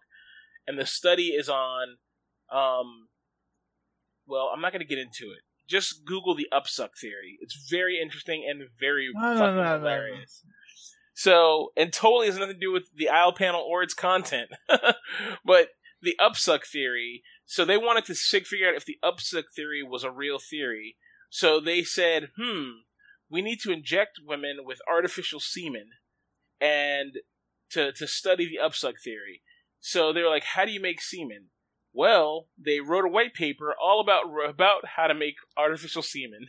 And they have several recipes. And the lady was reading it, and she was reading the recipe. And at the end of the recipe, like, she was like, oh, it's just like a real recipe. It's like add flour, eggs, blah, blah, blah, equals 1 serving of cupcakes. She's like, it's like add cornstarch, blah, blah, blah, and equals 1 ejaculate. And I was like, 1 ejaculate, yes. Some measurement? I guess. I don't know. You know, whatever. I'll check tonight. I'll try to measure some out tonight. Yeah. But yeah, just pretty hilarious. Pretty interesting thing. Maybe I'll find that TED Talk. So did they, like, flavor it somehow? They did not flavor it. So you could, I mean, how would how would you tell in someone's breath? No, I don't, no, he could smell it. This guy could smell it. Like, he knows what jizz smells like. Right. He's a jizzpert, a jizz expert. He knows what it smells like. What if he just combed his mustache every day with semen and was like, oh, yes, it smells like semen all the time. That's horrible. Everyone's breath does. That is a horrible thought. That's not a good place to be. Not at all. I'm not questioning his lifestyle. I'm just positing a... we're questioning your lifestyle, Evan. Whatever, man. I haven't cooked anything with that book, as far as you guys know. Oof. Exactly. Sick fuck. But yeah, just wait for your birthday cake. Mm-hmm. Oh, jeez. It's like equals 1 ejaculate. Christ. No, thank you. Oh, by the way, Tropic Thunder Interactive was a video game on Philips CDI. That's what I freaking said! Yeah. I was like, what is this, on CDI?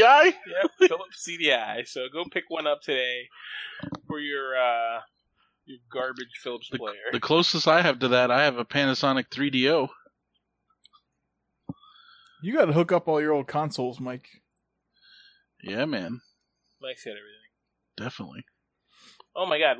We're very close to game theory. Let's get into games. Really, we're off track and hardcore. Let's get into games because there's one that I saw that I'm gonna put a link in so you guys can be like, "What the fuck is this?" So, Evan, tell us about Quake here. What do we got here?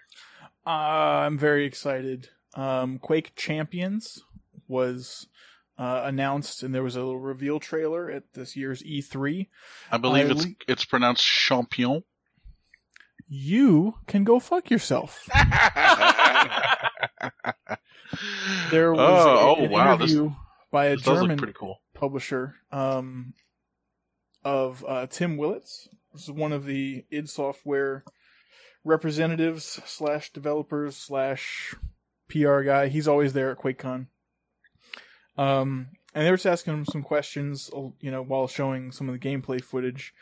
And now a lot of people saw the reveal trailer and were sort of, excited, yes, but somewhat confused by the word champions because champions is what most of the MOBA games like League of Legends, Dota, Overwatch, that's what their characters are called. They're called champions. So everyone was like, is this a Quake MOBA? And he's like, no. Don't do that bullshit. But apparently they will have some characters who will embody championship attributes, whatever that means. But the core of Quake gameplay, you can rocket jump, strafe jumping. They're going to base it around having 120 hertz monitor and uncapped frame rates for the best experience your hardware can handle. Rather than, also it's going to be PC only. So rather than locking it at 30 FPS or 60 FPS for consoles, and saying, oh, that's all you need. They're basically like, if this game is going to be fucking fast and awesome. If you have an awesome system, it's going to be even better. They're not going to rush the release. It's been in development for probably about a year.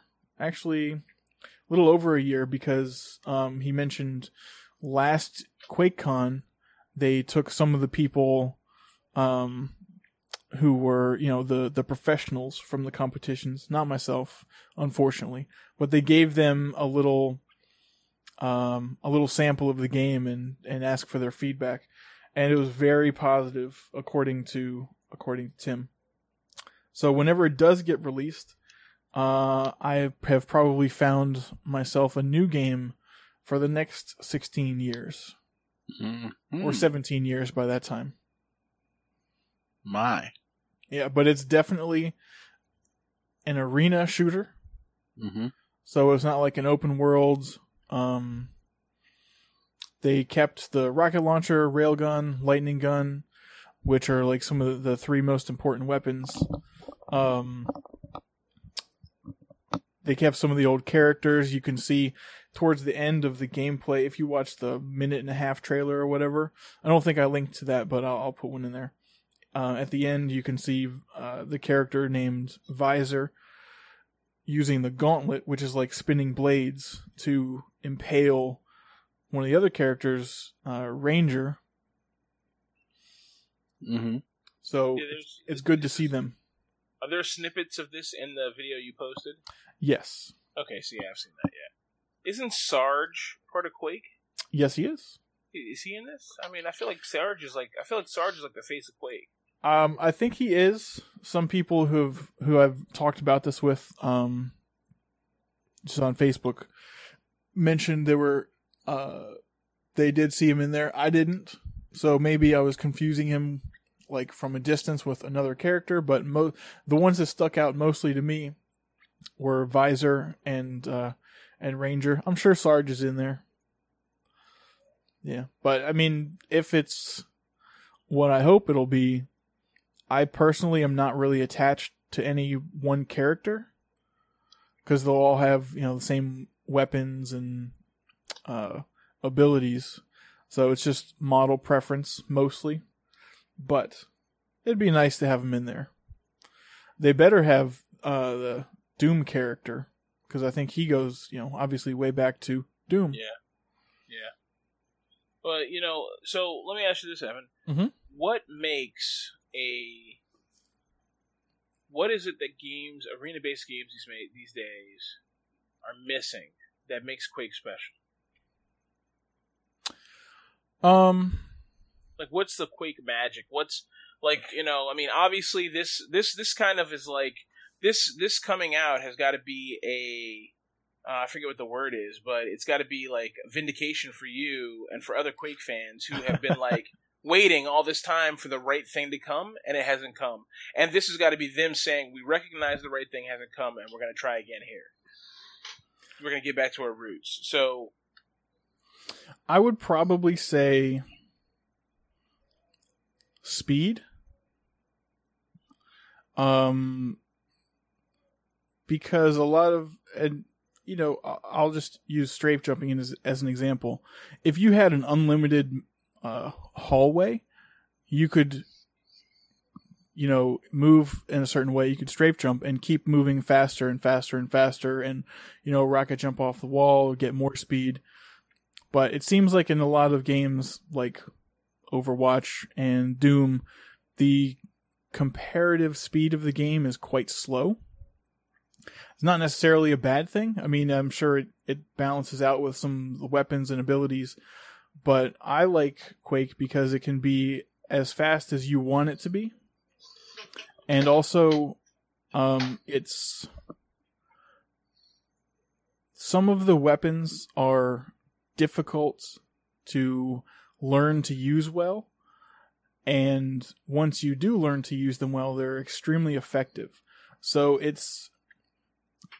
You get a satisfying return for the time that you put in to learn it, which I can't say is not the case with any other game, but it's managed to keep my attention for the last 16 years. So, here's the funny thing. When I watch people play Overwatch, I'm like, this game's too fast for me. Really? Absolutely. I look at it, I'm like, I don't get it. Although, I do recognize this one thing. Overwatch doesn't have, to me, nothing that makes it special. I don't get it. Maybe it's because I'm old. It's like I look at Twitter, I'm like, I don't understand. You know, or Reddit, I'm like, I don't understand. You know what I mean? But maybe it's just an old guy thing, but I just... When I look at Overwatch, people are like, oh, Overwatch is the shit. It's so great. Oh, my God. I just want to, like, freaking go blow a horse. It's wonderful. I just don't get it. Like, I don't get the relevance. I don't get why it's interesting. It's, like, seems like a more comic booky, less reality-based, less reality-based knockoff of Team Fortress 2.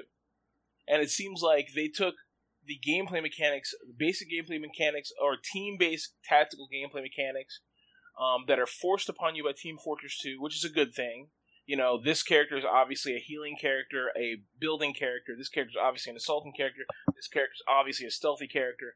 You know, they took that mechanic and they forced it into another thing with characters or a world view, you know, from other Blizzard games. So I just... I don't know. I feel like if Valve had done what they were supposed to do, then Team Fortress 2, this wouldn't even have existed, because Team Fortress would have been, like, boosted up 10 times over to something better.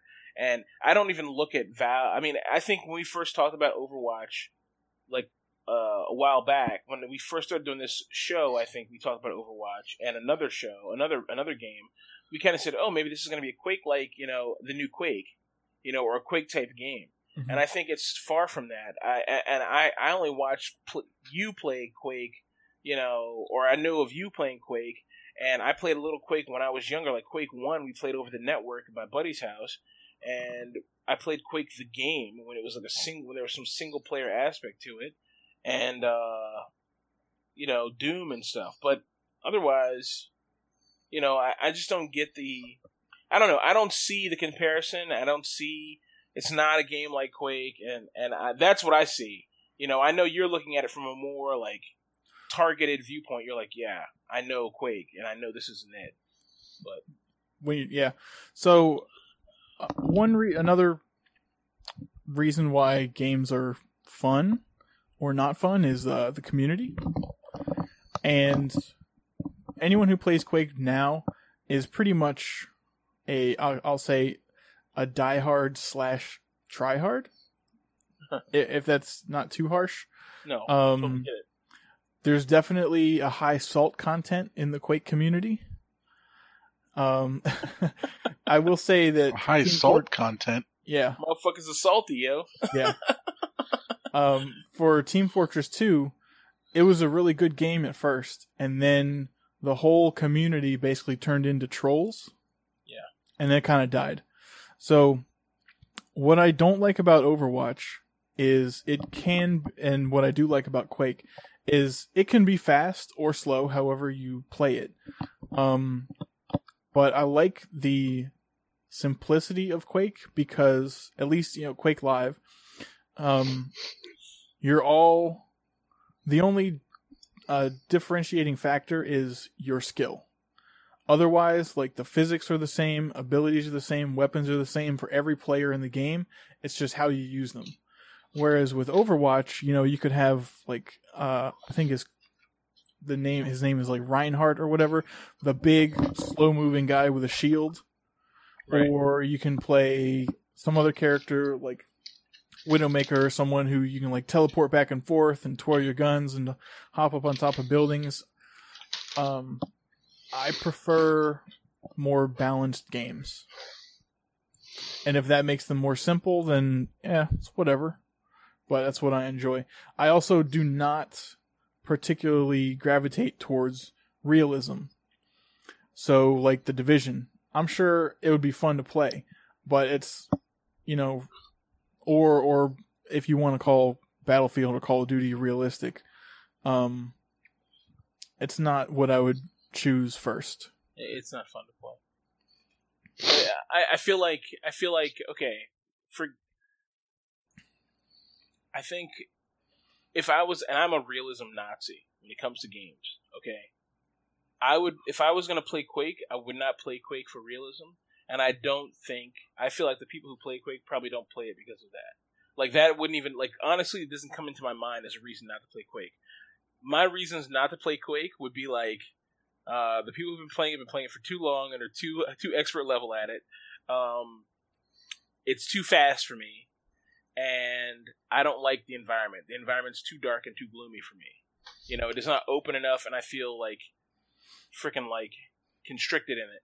And it's the same goes for, like, that's why I don't like CSGO. I used to play tons of CS of Counter-Strike when it first came out, and you know, eventually, you know, once I've played the same level like freaking 35 times, I'm just like, I'm done. You know what I mean? It's boring now. Every game possibility I've done it. I'm like tired of it. You know what I mean? Like, I don't get people who can continue to play CS:GO over and over again. It's just not interesting to me anymore.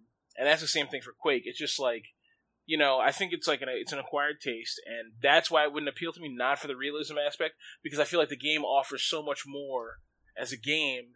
You're not approaching it from a like, oh man, I want to play realistic space combat or realistic like World War I combat or whatever, you know? So, yeah, but Quake Champions, coming out next week. It'll be in stores. Oh, never mind. Okay. When's it coming out, Evan? They don't have a release date yet. What do you, if you were to guess, me, next year, you think? Probably early 2018. Okay. That footage, that's probably pre-rendered cinematics, not gameplay. Yeah, I'm sure. Just like any, you know, cutscenes. So I'd be kind of interested to see what they do with this in the cinema, what the actual gameplay footage look like. If they depart too heavily, I guess they won't, because they know their audience at this point. Like, they know who's going to play this game, so they're going to do everything they can to avoid departing too far from it. But I'd like to see the gameplay footage, so we'll be looking for that with bated breath. Yeah, and as for something interesting to watch for Quake Live, a friend of mine just put together a frag video, which I will link to you guys as soon as I am able to pull it up again, and I'll put it in the show notes. I think it's like 10 minutes long or something. Dude, post that one. I have it on, I have the MPEG-4 of it somewhere on a CD. The trick jumping one? Yeah. Mosaic, yes. Yeah. Is that on YouTube somewhere? It must be, right? Yeah. Post that one. That's probably the best thing I've ever seen anyone do. It's so cool, and it's like, to me, all the reasons you would play Quake. I think that's like the coolest shit in the world. Forget about like playing the game, just make videos of doing that all day. It's really cool. And that kind of expands on all the reasons why Quake's cool, right? Like the altered physics and the ability to do more, you know? So I think it's pretty cool for that reason. Yep, will do. All right, so we got Star Trek Bridge player multiplayer. This is kind of interesting. So PlayStation VR is coming out, and they're going to be releasing about 50 titles, which I thought was pretty impressive, given the relatively new state of VR on consoles, to have 50 games coming out. I think it's $400 in, I want to say this year, but I could be wrong. I'd have to watch the video again. Anyways, it shows four people sitting in, you know, a little computer room, and they're each playing this game, Star Trek Bridge Crew. And one of them's, you know, the communications officer, one of them's captain, one of them's tactical, one of them's con. So the controls do seem a little clunky, but of course you're not sitting in front of the control panel. You're holding a couple of things in your hands, basically. But they really seem to enjoy it, and you can punch it, the throttle, go to warp. You can target enemies. You can, you know, fire at them. You have heads up displays. Obviously, you're wearing a VR headset, but I think it's I was mostly interested in it because it's Star Trek. But I can see a group of friends or like a guild or something creating their own crew. And I don't know if this would work in Star Citizen. Has he said if VR will be compatible? Yeah, they said that VR is part of the plan, but they're not implementing it for... It'll be more than a year. More than a year or two away. Okay. For sure. For those multi-crew ships, I think it would be kind of cool to do a VR version. Yeah. But the video is a couple minutes long. It really all it wanted me, it made me want to do is build a, like an Elcar's control panel. See, I think that would be awesome. Would be awesome. There's a game called, and I saw this, and it looks like, is this the same thing? No. Okay, this is a video about people doing something similar. Okay, so there's a game called Artemis Spaceship Bridge Simulator, where everyone, like, you actually, let me see, there's pictures here. I think everyone has to have, like on your computer, you're playing that role. Like, you can't walk around and stuff, but you're playing the role of, like, this character or that character, same as that, same, there's a video here by Rev3 Games where they kind of all do it in Star Trek uniforms. It's kind of funny. Nice. And then there's another game that Devil Dog Gamer, one of my favorite YouTubers, played. God damn, what's it called? Oh, it's going to drive me crazy. It's a multiplayer starship simulator game where there's a big, massive bridge, and the captain stands in the middle. And then you have a pilot, and you have tactical, you have an engineer, you have a... have we talked about it before? It's not Elite Dangerous, is it? It's not Elite Dangerous. Elite Dangerous, as far as I know, doesn't have multi-crew yet. Okay.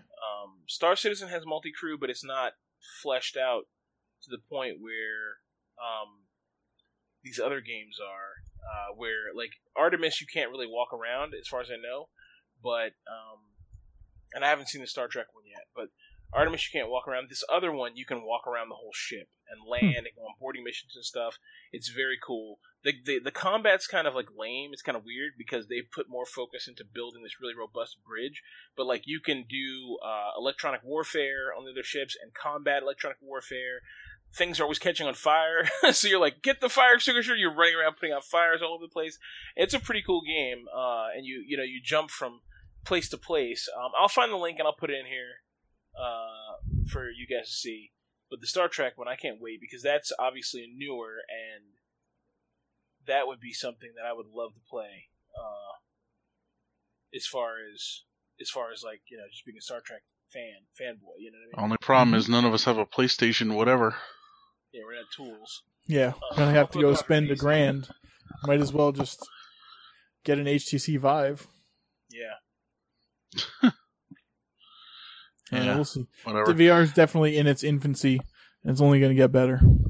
Well, yeah. I don't know. I heard Leo talking about this the other day. He's like, VR's dead already? He's thinking it's like the 3D TV. No. It's like, Laporte, it's going to be here, it's going to be gone. You know, it's going to be... Leo Laporte's old and doesn't get it. So I don't think... Oh! Yeah, I think, and I hate to say that because I love Leo Laporte. He's a very smart guy, and he just has many great podcasts.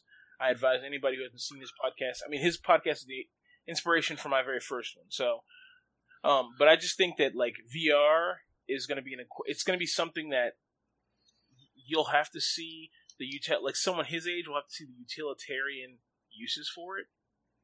And if you don't see, like, the utility in it, then you're not going to understand the gaming. For everyone to know what VR is all about, go watch an old TV show called VR5.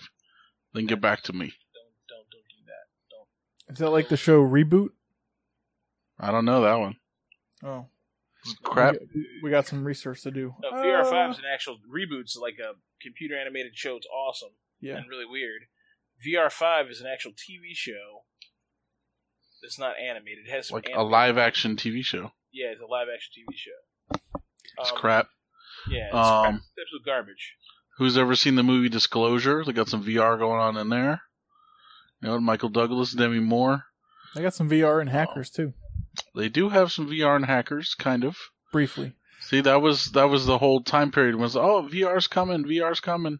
Yeah, Virtual Boy. Lawnmower Man. You know what I mean? Yeah. But, okay, so if you want to compare it to 3D TVs, weren't 3D TVs like $4,000? Well, I'm sure they're $600 now. I mean, I don't know. I mean, yeah, but I mean, that was a steep price of entry. If you can get a VR headset for $400, probably more people will. I think we're in the world of probably. VR. I think we're going to be in the world of VR now. I mean, with get a HoloLens for $3,000, right? Yeah, but that's the developer version. They'll come out with something. True. I mean, I think the path has been laid with Google Glass, HoloLens, and all these other things to give us real augmented reality. And I think with augmented reality, which everyone knows, everyone wants the Minority Report world in their life, as far as like being able to move things and from the virtual world in their real world, like everyone wants that. And I think that is what it's going to take for VR to truly take off.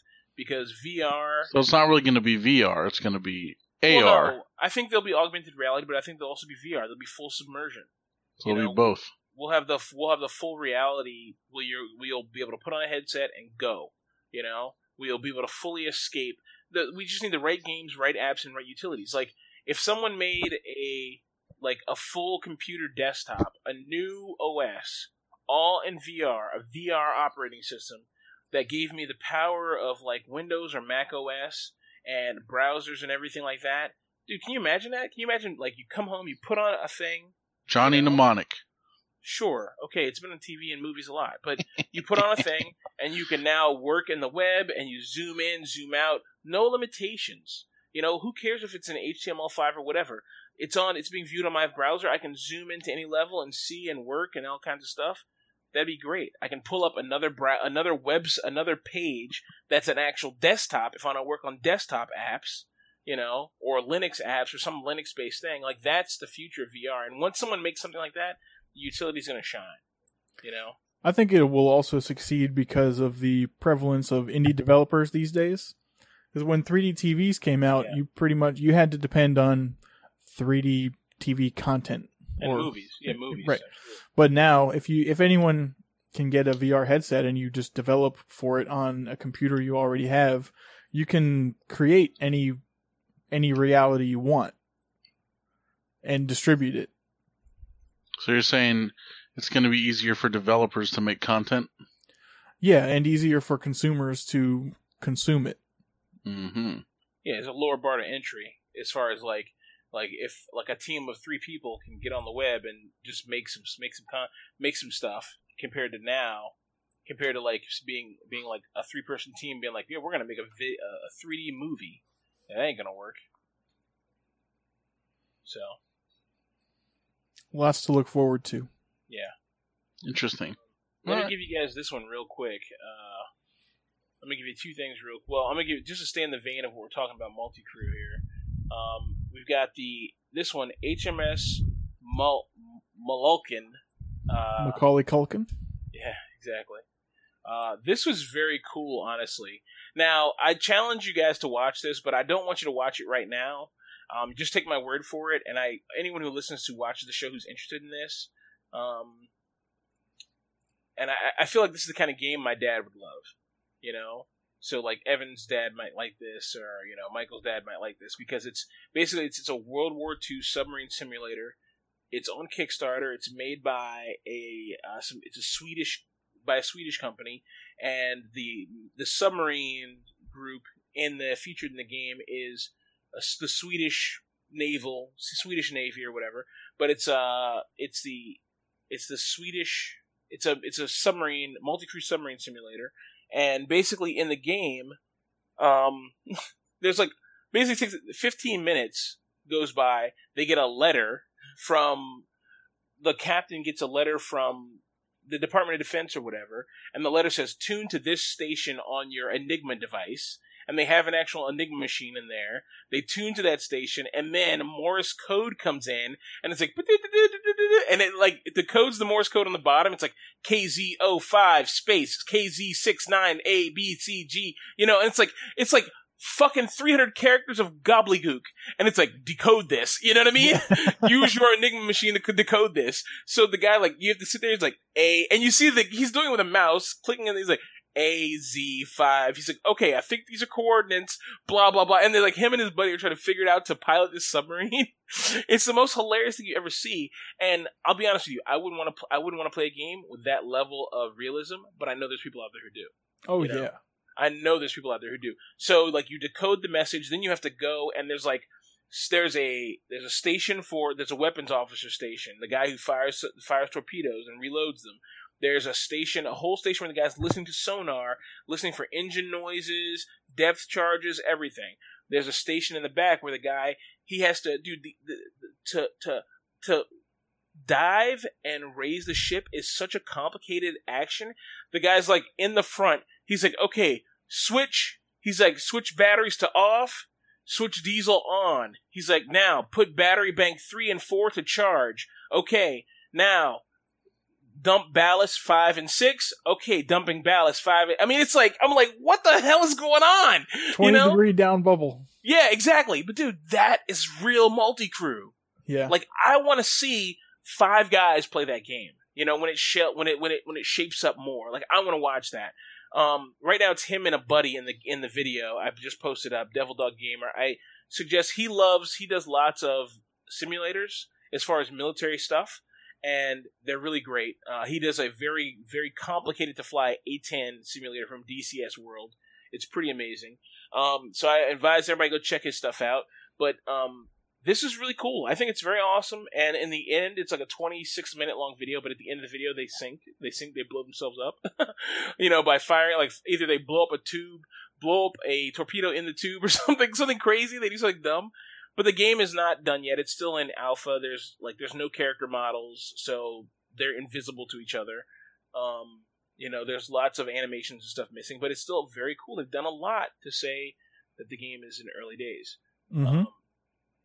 Okay, so on to my favorite game with multi-crew, Star Citizen. We just mentioned it a little bit earlier. So Star Citizen does have multi-crew.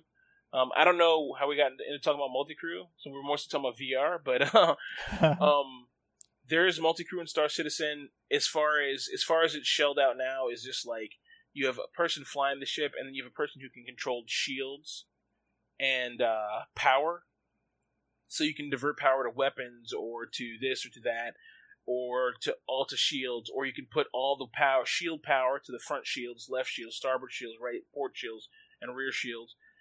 That's pretty cool. But that's really it right now. That's all they put in. Yeah. Once they get all this VR stuff going, it's going to be great for games like Star Citizen. Absolutely. Sure. Yeah. Absolutely. Absolutely. You're going to have people not leave their house. People are going to quit their jobs. You know, they're going to try to, like, people are going to try to start work. People are going to find jobs where they can stay at home and literally work from inside a tiny screen in their VR headset because they'll want to be in the game. Is it going to be like that movie with Bruce Willis and? Absolutely, I totally believe that. I think that's the future of America for a certain generation. Maybe not ours, but maybe the generation after millennials. I think it will be. It'll be the beginnings of that, because games will be that good, and we'll become more of a, our society will be more dead, more a telework society, and people will be able to stay at home and do stuff. So the other thing I want to mention about Star Citizen is they just had a ship sale. They released the Drake Dragonfly. This is the long-awaited pirate motorcycle. That is a spaceborne motorcycle. It has 3 modes: space, aerial, space flight, compact mode for like sitting in a hangar, and then ground flight. Honestly, it's the coolest thing in the world. I bought 2 of them. How much were they? Well, I bought a package that had a Drake Caterpillar, which is the Drake very large. It's a extra large pirate shipping vessel that has all kinds of goodies in it. I shouldn't have bought it, but it came in a package with that and 2 dragonflies, so it was $300. It's not bad. It was a lot of money for something I'll never touch in real life. LTI? LTI, all LTI. LTI means lifetime insurance. So anytime the ship gets, anytime any of that stuff gets destroyed, I can always get it back. But honestly, awesome. I bought it on a whim. Good. I don't need to buy it now. Yeah, but I was like, maneuverable or something? The Caterpillar, not really, but the Dragonfly, yes. And it's not in the game yet, but there's tons of pictures, and I'll pull up a photo and I'll give it to you guys so you can see it if you want to look at it. It's cool looking, honestly. That's the only thing about it. It's just cool looking. It looks awesome. I'm just like, yeah, I can't wait, because I'm a moron. I'm an idiot. I'm a fucking idiot. It's all cool, bro. But, I told you, man, my dream in Second Life was to be a cat burglar. So, was that like dress up and cosplay like a cat and burgle people's houses, or break into people's houses and steal their cats? More like break into people's houses and steal things. And I guess replace them with cat pictures. I don't know why it's called a cat burglar. I guess because you're like climbing around stuff or something. I don't know. I'm not sure why the term cat burglar ever came to be.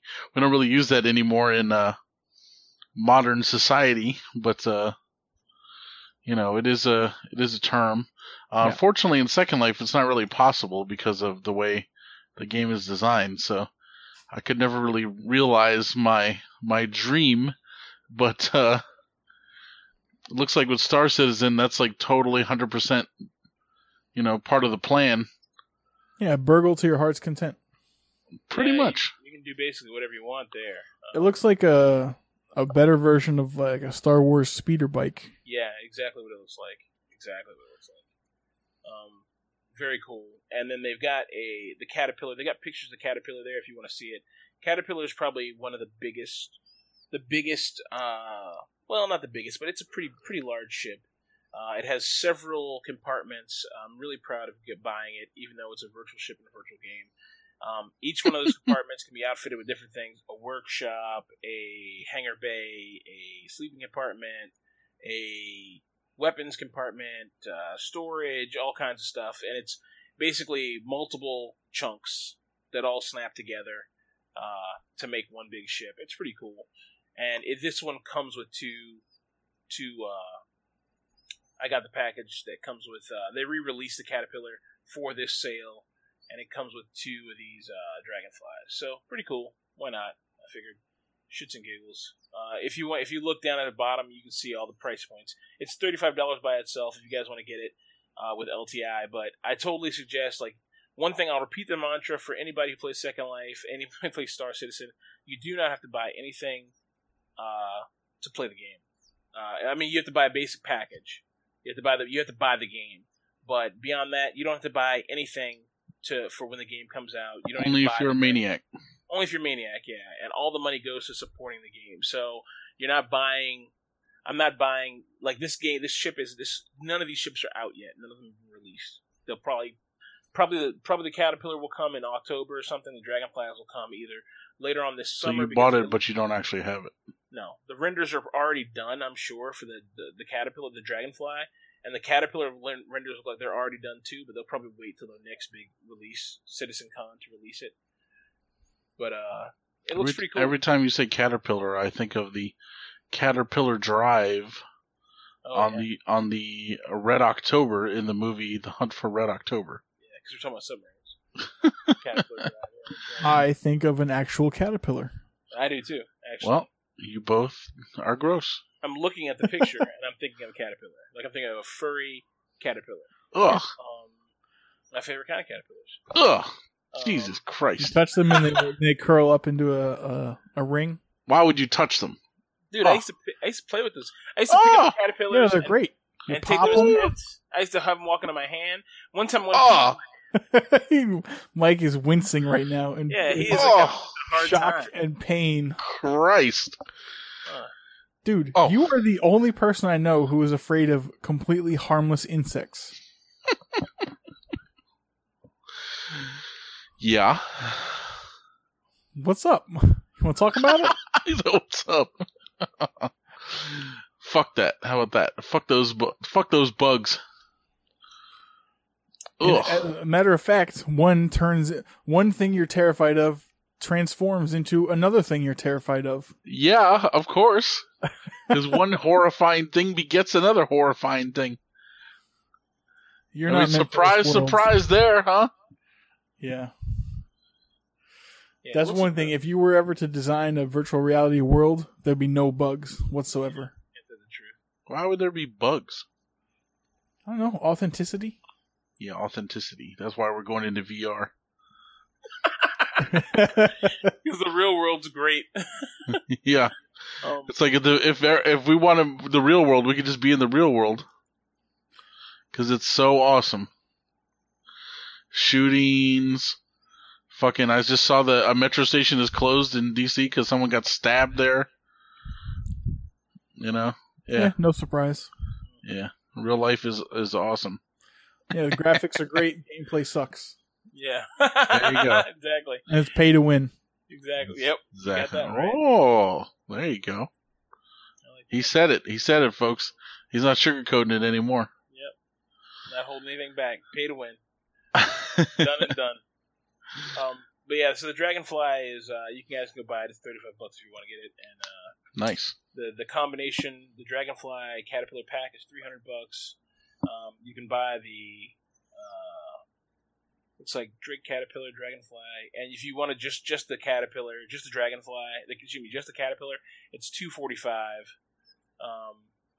It's on a special re-release, but I don't know why you'd pay $245 for the Caterpillar. We can get the Caterpillar and two Dragonflies, which are $35 each altogether. And they come in black, and they're supposed to come in a bunch of different other colors, too. This is very interesting. Anyway, very cool little ship. For some reason, I thought it was the stupidest thing in the world, but now that I've seen it, I'm, like, totally in love with it. I think it looks awesome. And I know people don't get it, but you got to play Star Citizen to get it. It's just, how many ships do you have now, James? Dude, it's out of control now, man. It's getting out of hand. It's slowly getting out of hand. You're building your fleet. Yeah, but I have at least two ships. I got, like, three friends. So I don't need this many ships. Let's see. I've got the Caterpillar. I've got two Dragonflies. I've got what else I got here? We got the base ship. What is it, the Mustang or what is it? Misk Reliant Tana Skirmisher Edition. That's the one I just bought. I bought a Buccaneer, the fighter. I bought that just recently in May. Quite reckless of me. Then I got a Kruger P-52 Maryland, and then I got a Mustang Alpha, which is the first one I started with. Nice. Did you get rid of the one that you told me to buy? Which I did buy. Which one was that? I want to say it started with an S. I don't remember. You're like, it's the best all-around ship in the game. Oh, yeah. No, I never got that. I didn't buy that one. Oh, I thought you did. No. Okay. You were just flying it on like a free play weekend or something? Yeah. I like it, though. You're a sucker, Evan. No, the one he got is good. No, the one I have, this is new, that just came out with, it's the Buccaneer. This is the pirate version of that ship, sort of. And it's supposed to be an all-around fighter, whatever. Honestly, this has the most guns of any ship in the game on a small frame, which is pretty amazing. But anyway, we're talking about a video game here. But if you guys are into Star Citizen, that's the Star Citizen news there. Go check it out. 2.4 is out. Go have some fun. They fix a lot of bugs. So enjoy. Links in the description. Awesome. All right. What about this HMS whatever? Is that the thing you were telling us about? Oh, that's a submarine. That's the submarine game. That's a submarine game. Oh, okay. Awesome. All right, cool. So now it's time for the Yum update. James, I think we wanted to hear all about what your whole deal is, at least in the morning. Your caterpillar protein shake. Yeah. All caterpillars. I don't. He loves them so much he grinds them up and. Yeah. I grind them to a fine paste. Yeah. The fur really gives you a good texture. Ugh, throat tickling. Ugh. Jesus. Okay. Mm-hmm. See? See? Shut up. All right. So, yeah. So, basically, I try to make it in a rule for myself in the morning. I do a shake. I've been doing a protein shake. well, I want to call it protein shake. I'll say a meal replacement shake. At GNC, it's called, I forgot what it's called. It's a GNC meal replacement shake. It's like ultra lean or something? Yeah, lean shake. It's called lean shake. So GNC lean shake. I do that, and that's a meal replacement. I'm not going to say it's. I don't think it's a great meal replacement. I'm still very hungry. You know what I mean? So I'm not very hungry, but I'm not full when I eat it, when I drink it. You know, but it has good flavor and it's got a lot of vitamins, a lot of protein. So that's why I enjoy it. That's why I do it. I normally mix that in with one serving of their flavored vitamin, men's mega vitamins, the GNC mega vitamins or whatever. Is it powder? It's a powder, yeah. And it comes in chocolate, strawberry, vanilla, yada, yada, yada, so on and so forth. I normally mix that into to give it a little more flavor, a little more taste, a little more flavor, and get the vitamins. I have not done that recently because for some reason I was getting cramps, like in the middle of the night, because I switched my vitamins to at night because people said, when I say people, I mean one of the experts at my job who is not an expert at anything, but he said that you should take vitamins at night because so you don't piss out the nutrients. Which I did notice, if anyone who takes men's mega vitamins knows, you piss green for like 3 or 4 hours after taking them. Because your body's dumping all the extra vitamins and all the extra stuff. So, you know, I decided to give it a try. The 2 nights I did it, I got the worst cramps of my entire life. So, or not cramps, like Charlie horses, like leg cramps. Mm. And I had, like at 4 a.m. I'm getting up, like walking it off, and I'm in the worst pain in the world. Were you drinking water? Because you can get cramps if you're dehydrated. Yeah, absolutely. And I drank. That was my solution. Drink tons of water and also put ice on the cramps. That seemed to like back them down. But once I stopped taking the vitamins altogether, I didn't have a problem. So I don't know if it's the vitamins. I don't know if something new, like my body hates me now. I don't really know. But I've started going to a all-natural shake and kind of forgetting like meal replacements and all that kind of stuff because basically – what I've been doing is meal replacements and then still eating like a small breakfast. So what I decided was I'm going to go an all healthy, all vegetable filled shake to get me those natural stuff. So normally I'll do some spinach or some kale. I'll do strawberries. I'll do blueberries. I don't do any raspberries or blackberries or anything. I don't do anything with seeds or bits just because I have a Ninja Pro. And it still doesn't get that stuff, you know? I know some people's mixers do chop that stuff up. Mine doesn't, so I just avoid it. I'm not saying it's bad. I know a lot of people do try it if you're a thing. Like, Michael, you have a Vitamix, so maybe yours will get it, you know, but mine will not. So Evan has one too, actually. Yeah, so I don't do blackberries and stuff. I don't do anything with seeds. I know some people do chia seeds. I've done chia seed powder, and I like chia seed powder. I've not done chia seeds themselves, but I say go for it. They're really good. I felt some of the best times I felt really good after a shake was with chia seed powder. I do also do the frozen stuff. The frozen stuff they say doesn't have as many nutrients as the fresh stuff, but sometimes fresh is just too expensive. The frozen stuff. So, yeah, like frozen strawberries? Yeah, frozen strawberries. Frozen. Right now in the freezer, I've got a frozen strawberry peach pineapple mix.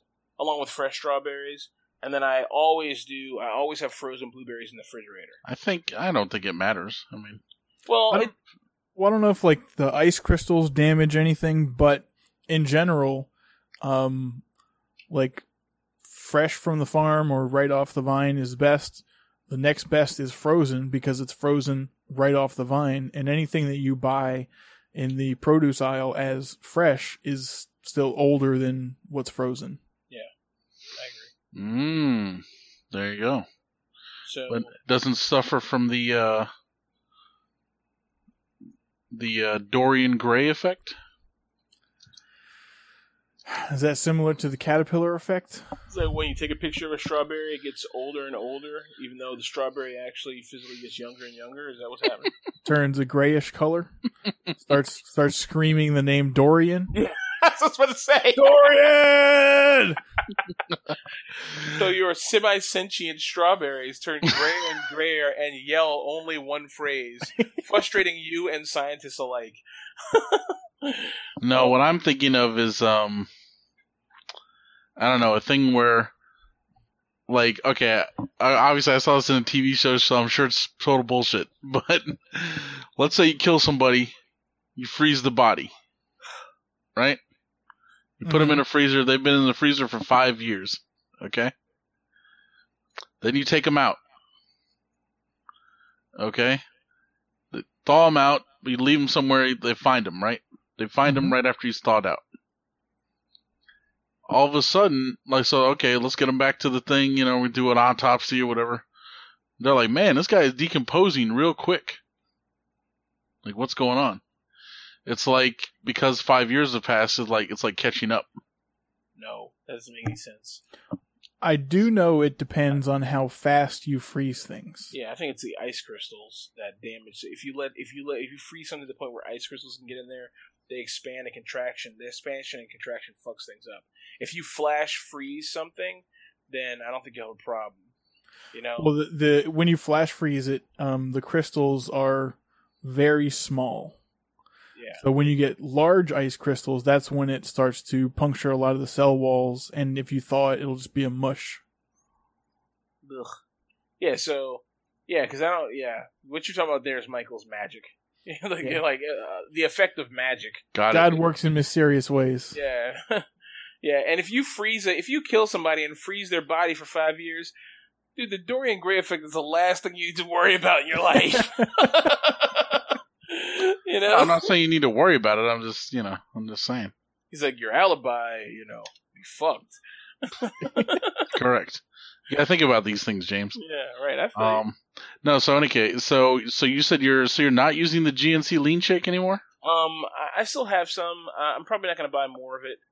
I'm gonna look for something to put in there, like maybe some kind of a protein or something like that, but nothing too crazy. I'm gonna try to keep it very low key and just go with it, because a buddy of mine, he actually grows spinach, so he's been bringing me fistfuls of really fresh, really big spinach.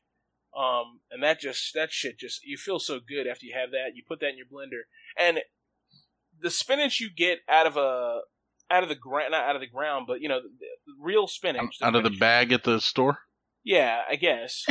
Compared to like if I could show you, I don't have any right now, but like a spinach for the people on who's watching me live, like a spinach leaf that you get, someone gets out of the ground, and the spinach leaf. That you, like, here's the spinach leaf out of the ground, here's the spinach leaf from the store. Like, it's just a ridiculous difference, and that's literally the size difference. It's massive.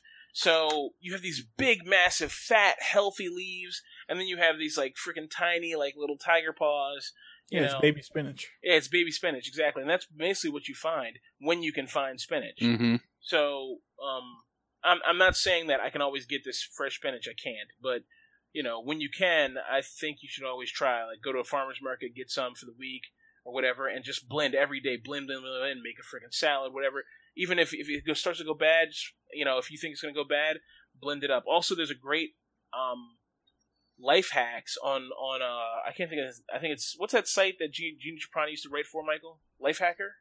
Mm-hmm. Yeah, on Lifehacker, they have a great video on how to keep, like, kitchen hacks. And one of them is... keeping lettuce and leafy greens fresh.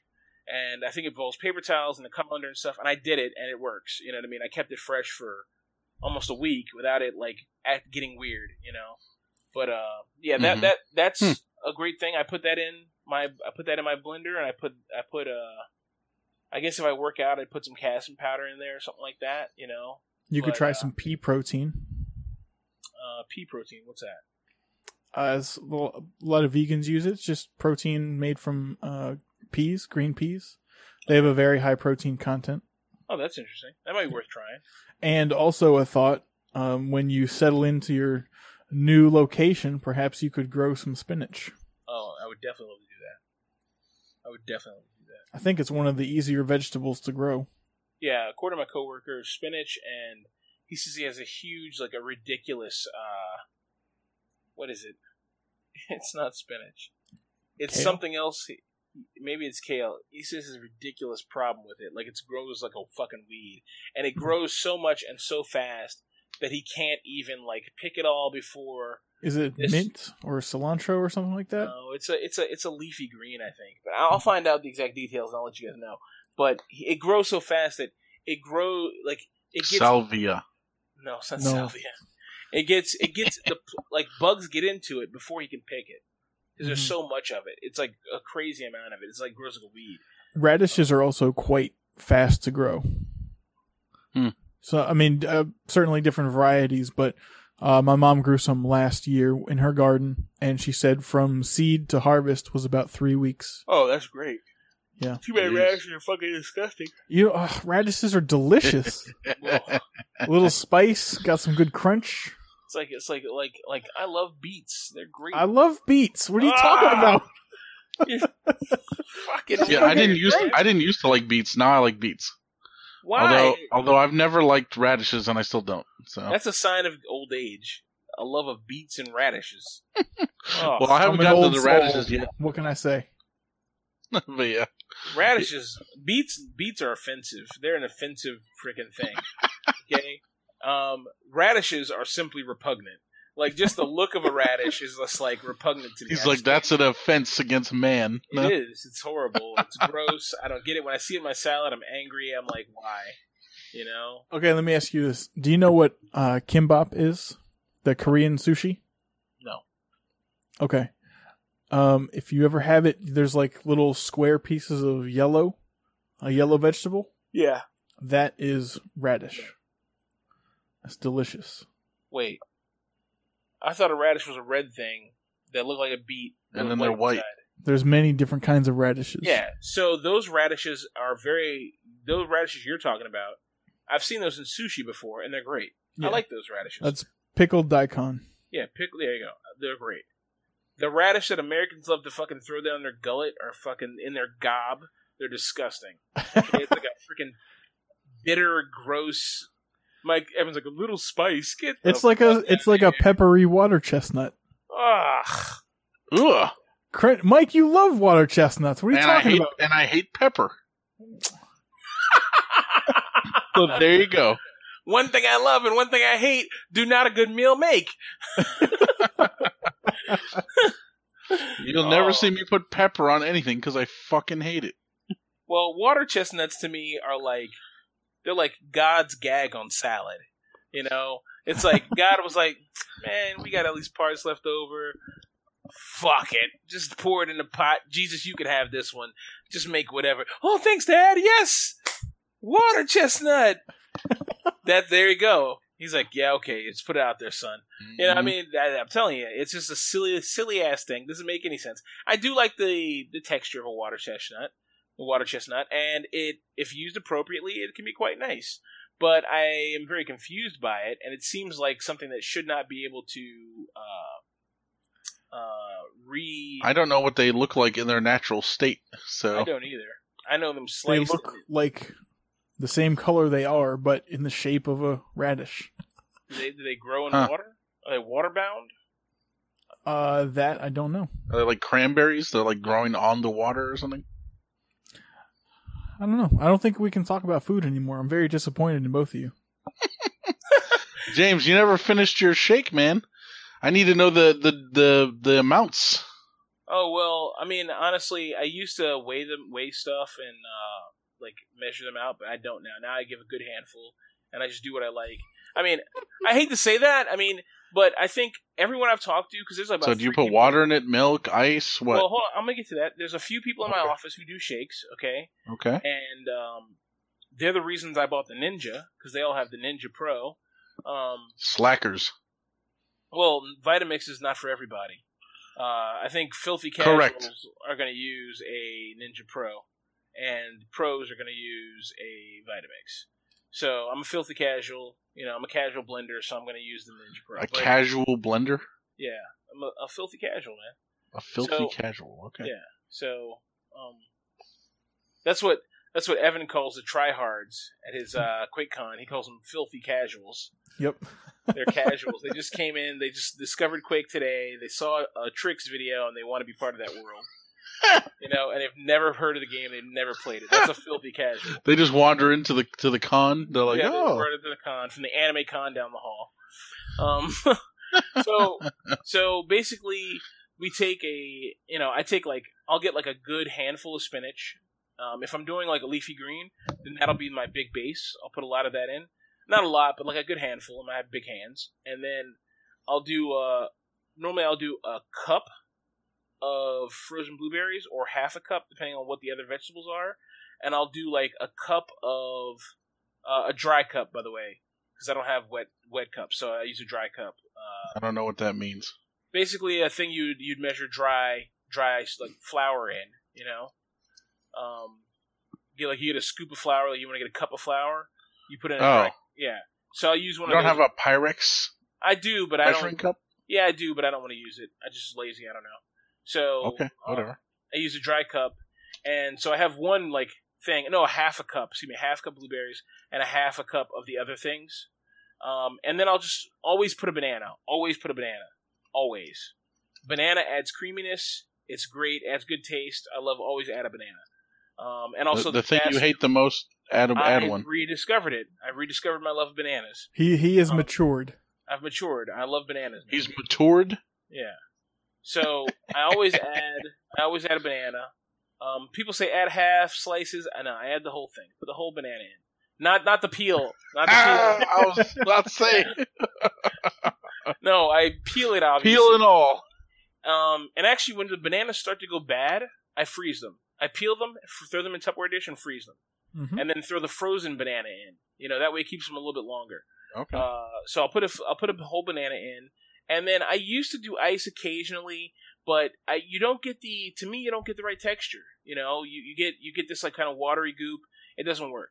So I'll add that stuff, and then something that I learned just recently that I like to add in there, half an avocado. Kind of weird, I know. Doesn't blend with the fruitiness and the other stuff, but man, it gives you a smooth, great texture. And avocado is one of those mystery flavors that's very relaxed, very chill, not acidy. It's very nice. It's very nice to drink, and it's smooth. So I add an avocado, half an avocado. And then as a base, I could use... If I want to do it for a liquid base, I've done water before and not had a problem. But if you want more flavor and more sweetness, natural or unnatural, then I would use like, I've done almond milk and I've done vanilla almond milk and I plain almond milk. Plain almond milk is gross. You know, if you're going to like destroy 55 gallons of water to make 1 gallon jug of almond milk, it might as well be fucking sweet and delicious. So vanilla flavored almond milk. And then, also, I'll do like orange juice with I do with pulp, but you know you don't have both of those or one of those. You fucking sicken me. No, one or the other. One or the other. Yeah, it just depends what you're into. Orange juice. Oh God, shut up. Or like with pulp, or how do you spell or? O-R. You know? Orange juice is just sugar, so go with almond milk. Yeah, it's just sugar. Yeah, he's absolutely. Evan's absolutely right. I'm sure vanilla almond milk is. There's sugar in it, but it has some, but it's not just straight sugar juice. Yeah, it's not as bad as the orange juice. Now, and with all this, is this also frozen fruit or no? Or that's the strawberries or the blueberries. No, I mean if I can get fresh, I get fresh.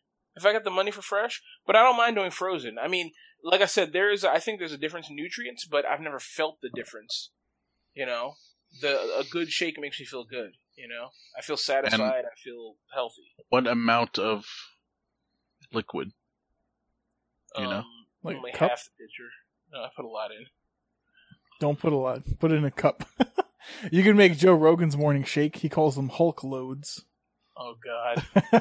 It's like a whole cucumber, 3 stalks of celery, fucking 2 handfuls of kale, a thumb-sized piece of ginger, and some water. And he's like. Puts it in the Vitamix with the tamper. Mm-hmm. It's like, fucking juices it. It looks like a chunky milkshake. And it'll make you poop so good.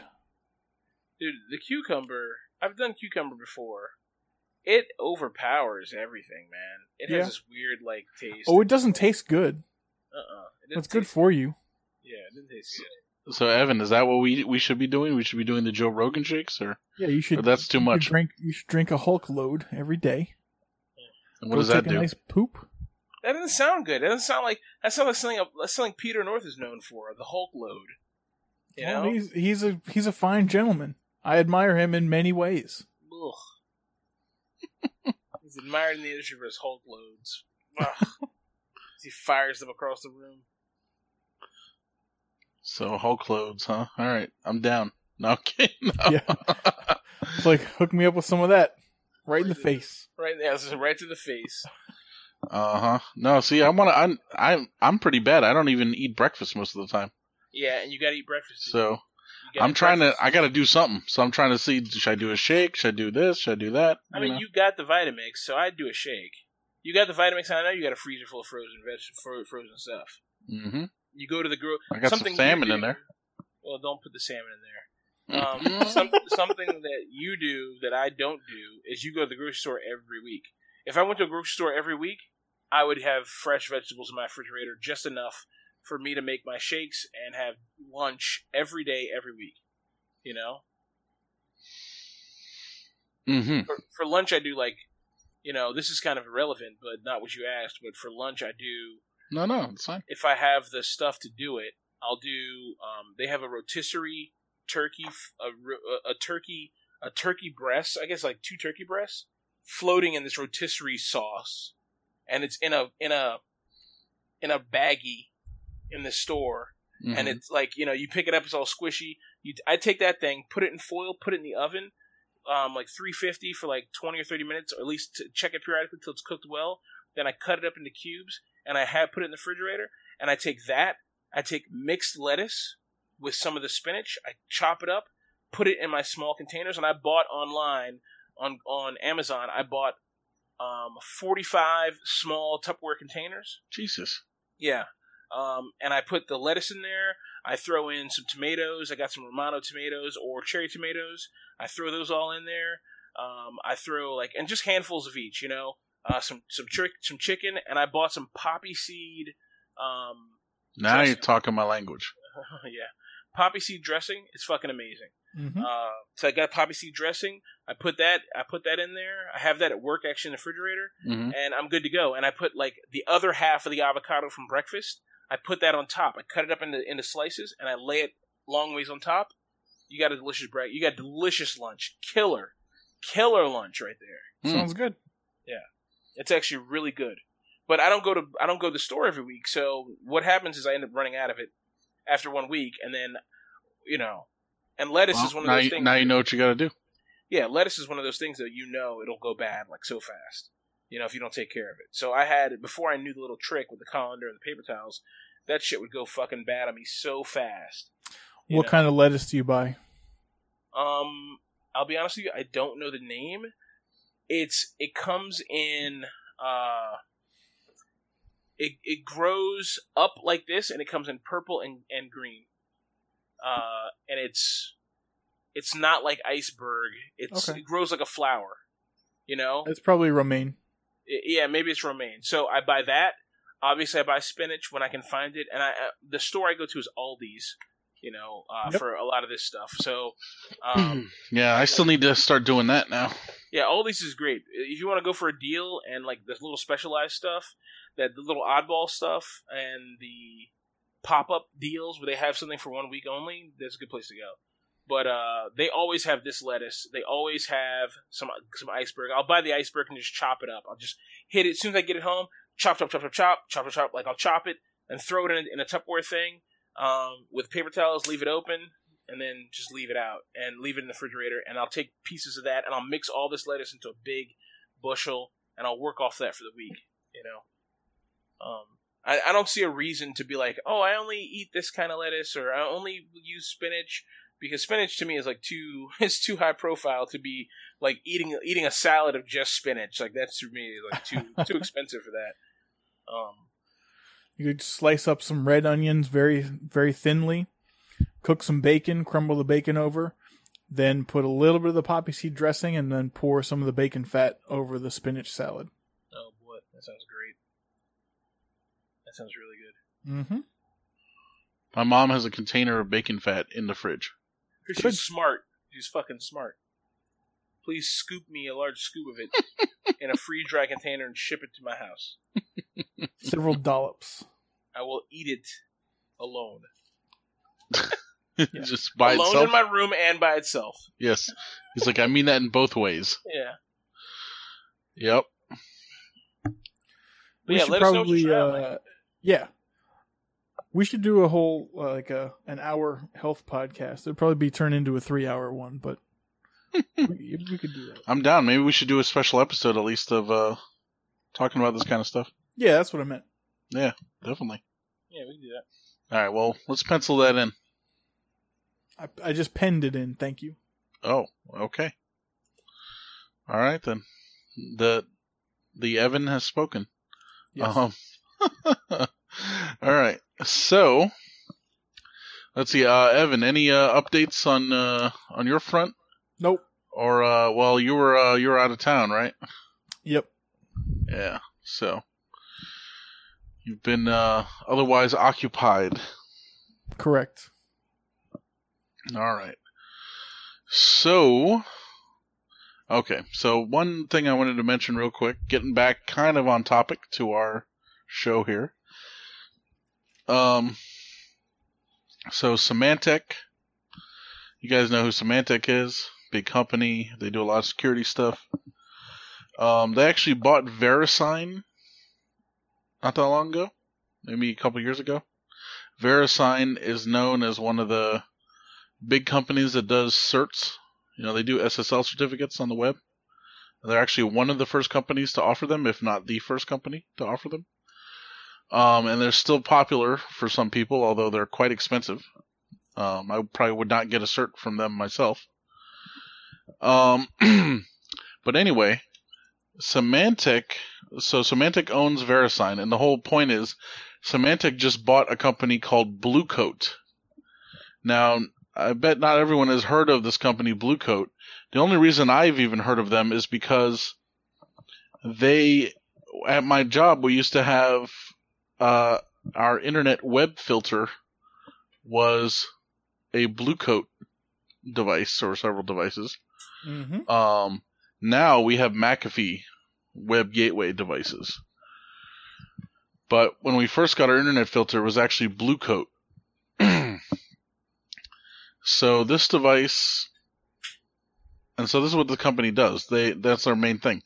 They make appliances, or they offer the service where they do internet filtering, and usually it's for big companies, you know. So like at your job, if you can't go to a certain website, you know, it gets blocked. It's usually because of one of these devices like this. You know, it's watching the internet traffic and saying, oh, no, you can't go to that. Now, this can also be used in countries where they have either laws against going to certain things, or maybe it's an oppressive regime or whatever, like we were just talking about North Korea. Prime example of a place where they would probably have something like this. Allegedly. It's all hearsay. Right. Anyway, the whole point is, though, Symantec bought Bluecoat. Symantec owns VeriSign. Now, Bluecoat, it could, if it wanted to, it could also intercept encrypted communications, SSL communication, right? So if you just go to www.google.com, okay, Bluecoat can see that, right? If there's a Bluecoat device between you and google.com. If you went to https www.google.com, that would be over SSL, and that would be encrypted. So normally, if there's a Bluecoat device between you and Google, either the traffic would just go and the Bluecoat device would not be able to read it because it's encrypted, or the Bluecoat device would do a man-in-the-middle attack, and it would pretend, okay, I'm the user asking for the content. And so it would receive it, decrypt it, look at it, and then say, okay, cool. Then it would talk back to the user and say, hey, yeah, I'm Google.com. Here's your data. Now, the problem with that is normally it would have to give a certificate. Right? So you would get a certificate error. And you'd look at the certificate and be like, oh, what the hell is this? This isn't a Google certificate. You know, it'll say this is a Bluecoat certificate or something. You'll be like, this is suspicious. Symantec, now that they bought them, they own VeriSign. They could install something in the Bluecoat where it could just make certificates on the fly. Huh. And, I mean, it's already doing that. The point is, though, they would be trusted by your web browser. because all our web browsers trust Symantec/VeriSign as a root CA, as a root certificate authority. Now, I'm not saying Symantec is going to do this. It's just a possibility. They could, if given the right check.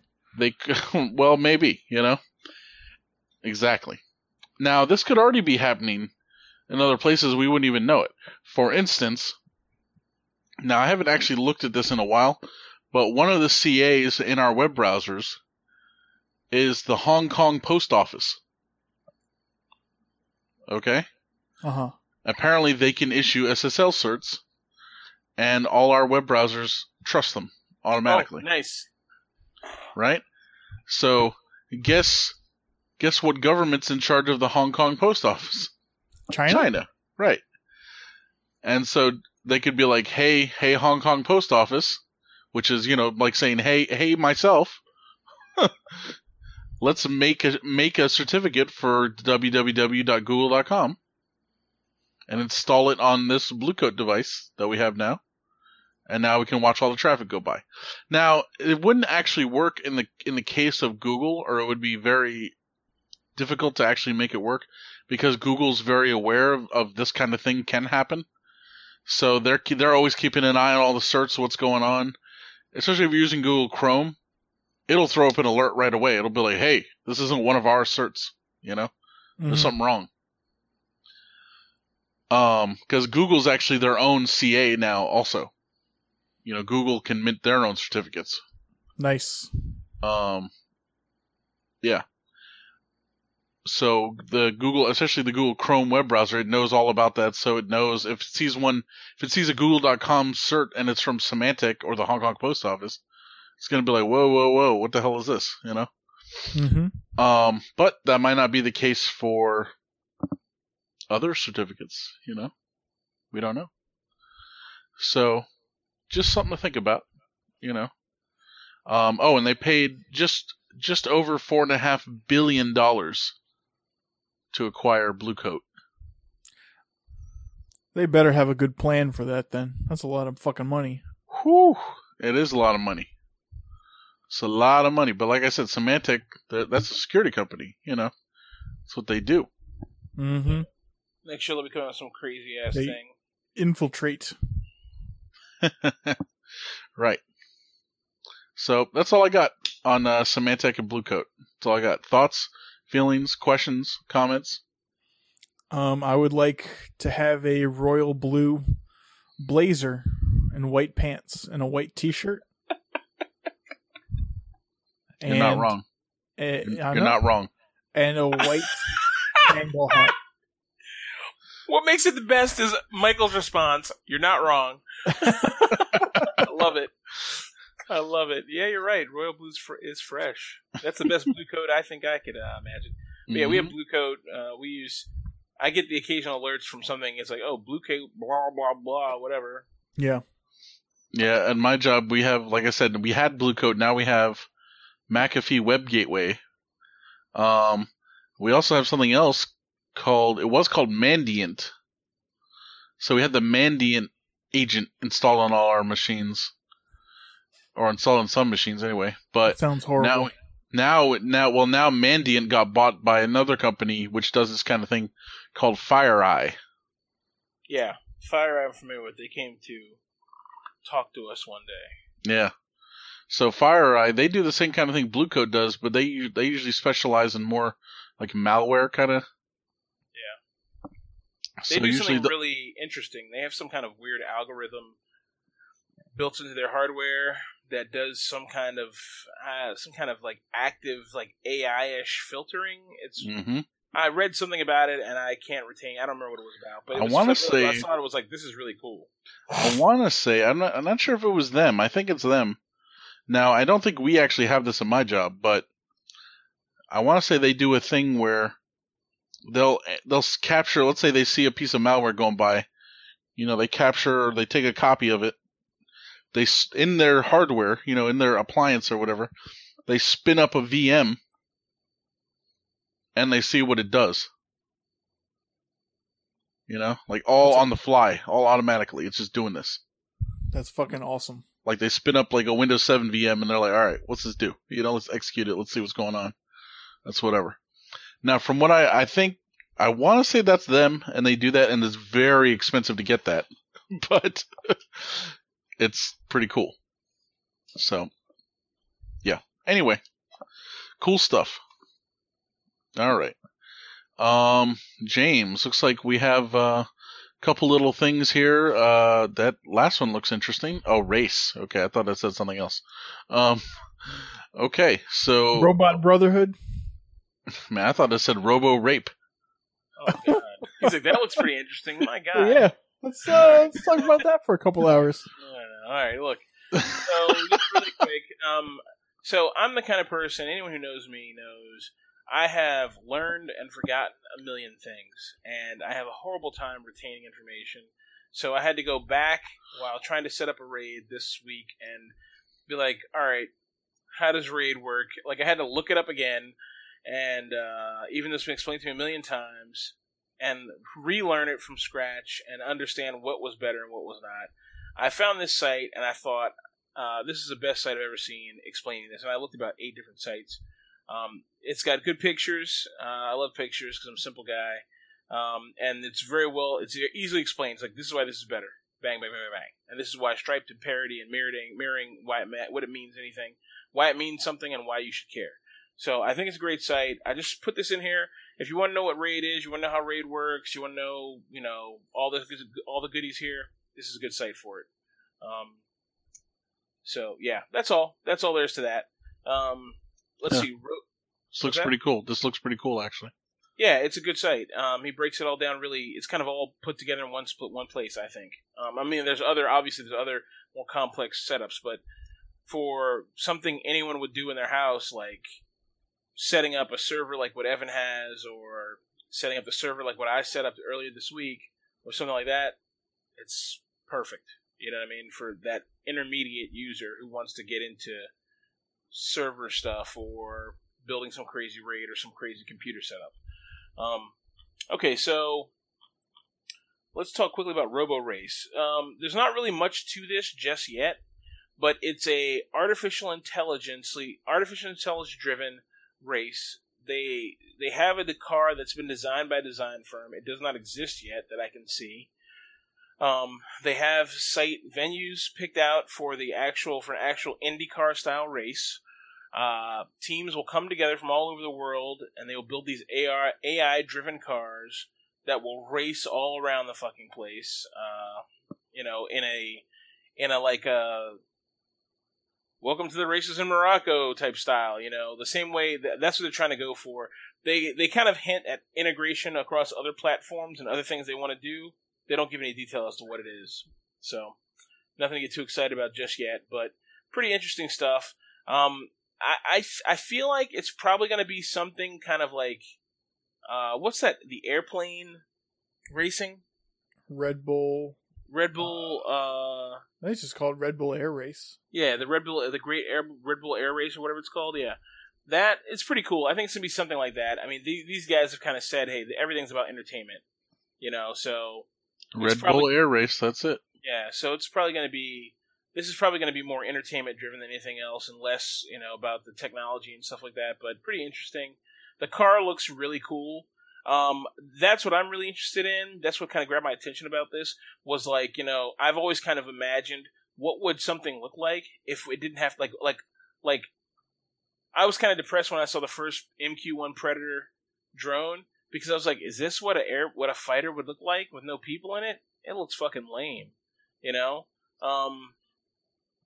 And now they see the new stealth ones. Those look kind of cool. I can't think of what they're called, but the new stealth ones that are coming out, they look kind of cool. I'm like, finally, like someone's making something that looks awesome. And that's how this looks. Like this thing, it's kind of silly looking, it's kind of dumb looking, but it looks awesome. And like this is what I feel like a race car would look like if you did not have to be concerned about a person and his safety, you know. And those removing those concerns from the vehicle altogether really are going to change the way this functions.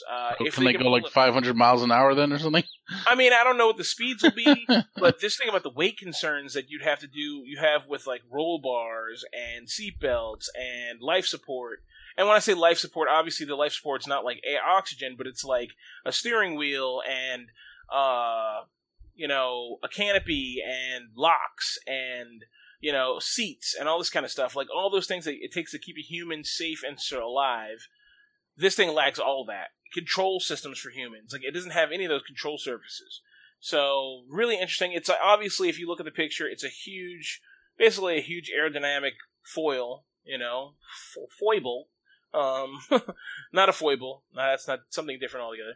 But it's really cool. So we'll see what happens. It's just a kind of a hint in the wind, and I'll keep watching it. And as more information comes out, we'll find out. NVIDIA apparently is a sponsor, maybe. I don't know what that's going to mean. Those do look really cool. Yeah. So we'll see. Robo Race. Kind of excited about it. This reminds me, James, of the first time I read about the DARPA challenge. Yeah. With the cars, they're trying to get the cars. The whole goal of the DARPA challenge that I'm talking about is they were trying to get an autonomous vehicle to complete a course, like start to finish, avoid obstacles, do this, do that, whatever. Like I forget how long it was, 100 miles or 50 miles or whatever it was. And that was probably over 10 years ago. And now, I mean, we see we have the Teslas driving themselves, the dudes napping, and freaking the Google cars. And I don't know if you guys have even seen on TV. I mean, even Subaru now and everyone else is advertising cars that stop themselves before they get into an accident. Yeah. Like they have full auto stop now, which is crazy. So the cars they're building all kinds of new technologies now into the cars. And now they're going to have they're going to have a race against autonomous cars, which is even crazier. I think it's awesome. Yeah. I can't wait. I want the future to come. I want the future to be here. Yeah, I'm with you, dude. I can't wait either. I'm super stoked. Super stoked. Mm-hmm. Speaking of the future... I saw recently that Blue Origin had a successful test. Did you see that, James? Yeah, they've had multiple successful tests. I don't think that's...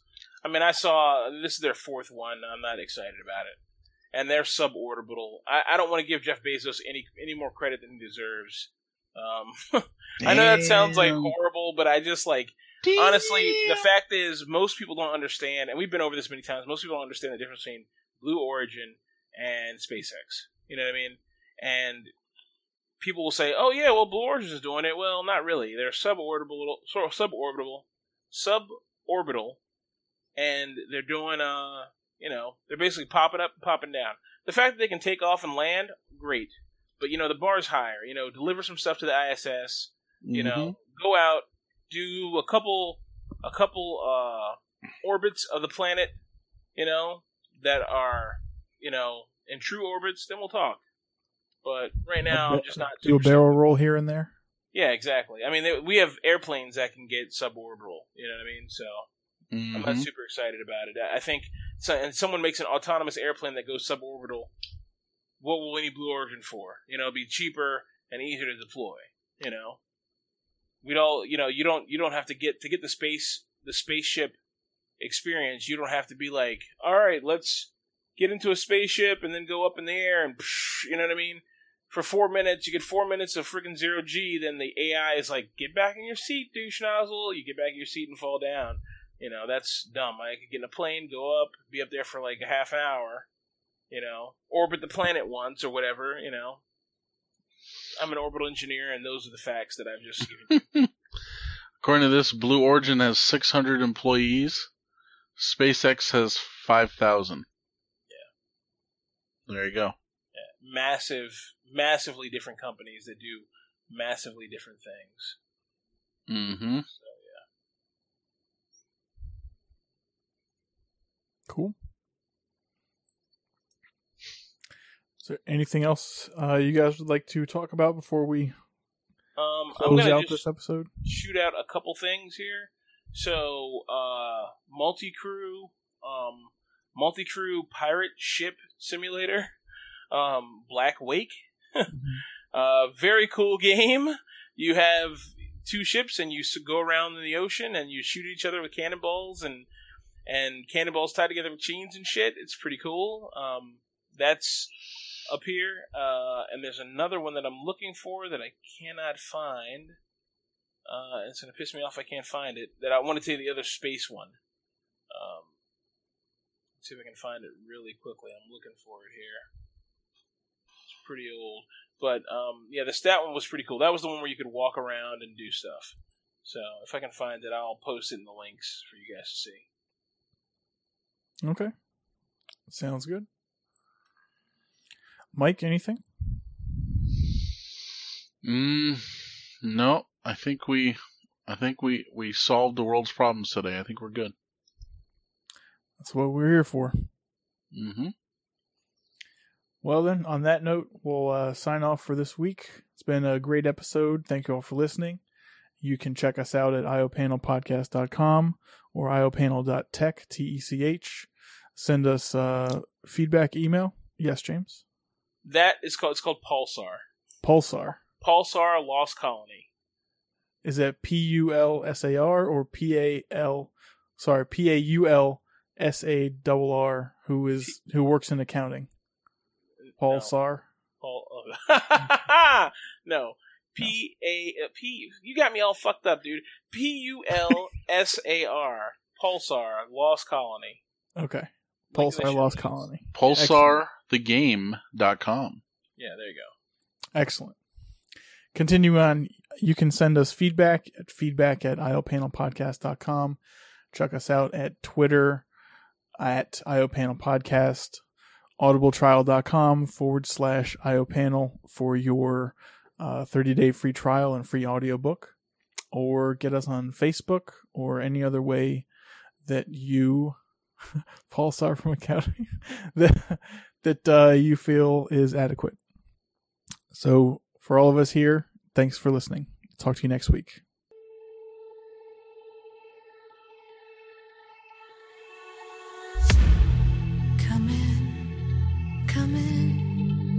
Seat you by the fire.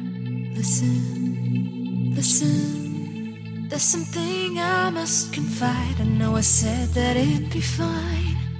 I know I made it look like it'd be alright. But I think I learned my lesson, and I'm not gonna let you out of my sight. You can call me killer, 'cause I'll bring you to the light. And it might taste bitter when your answer ain't God. You can call me killer as you look into my eyes. Nothing but a sinner. You won't get away this time.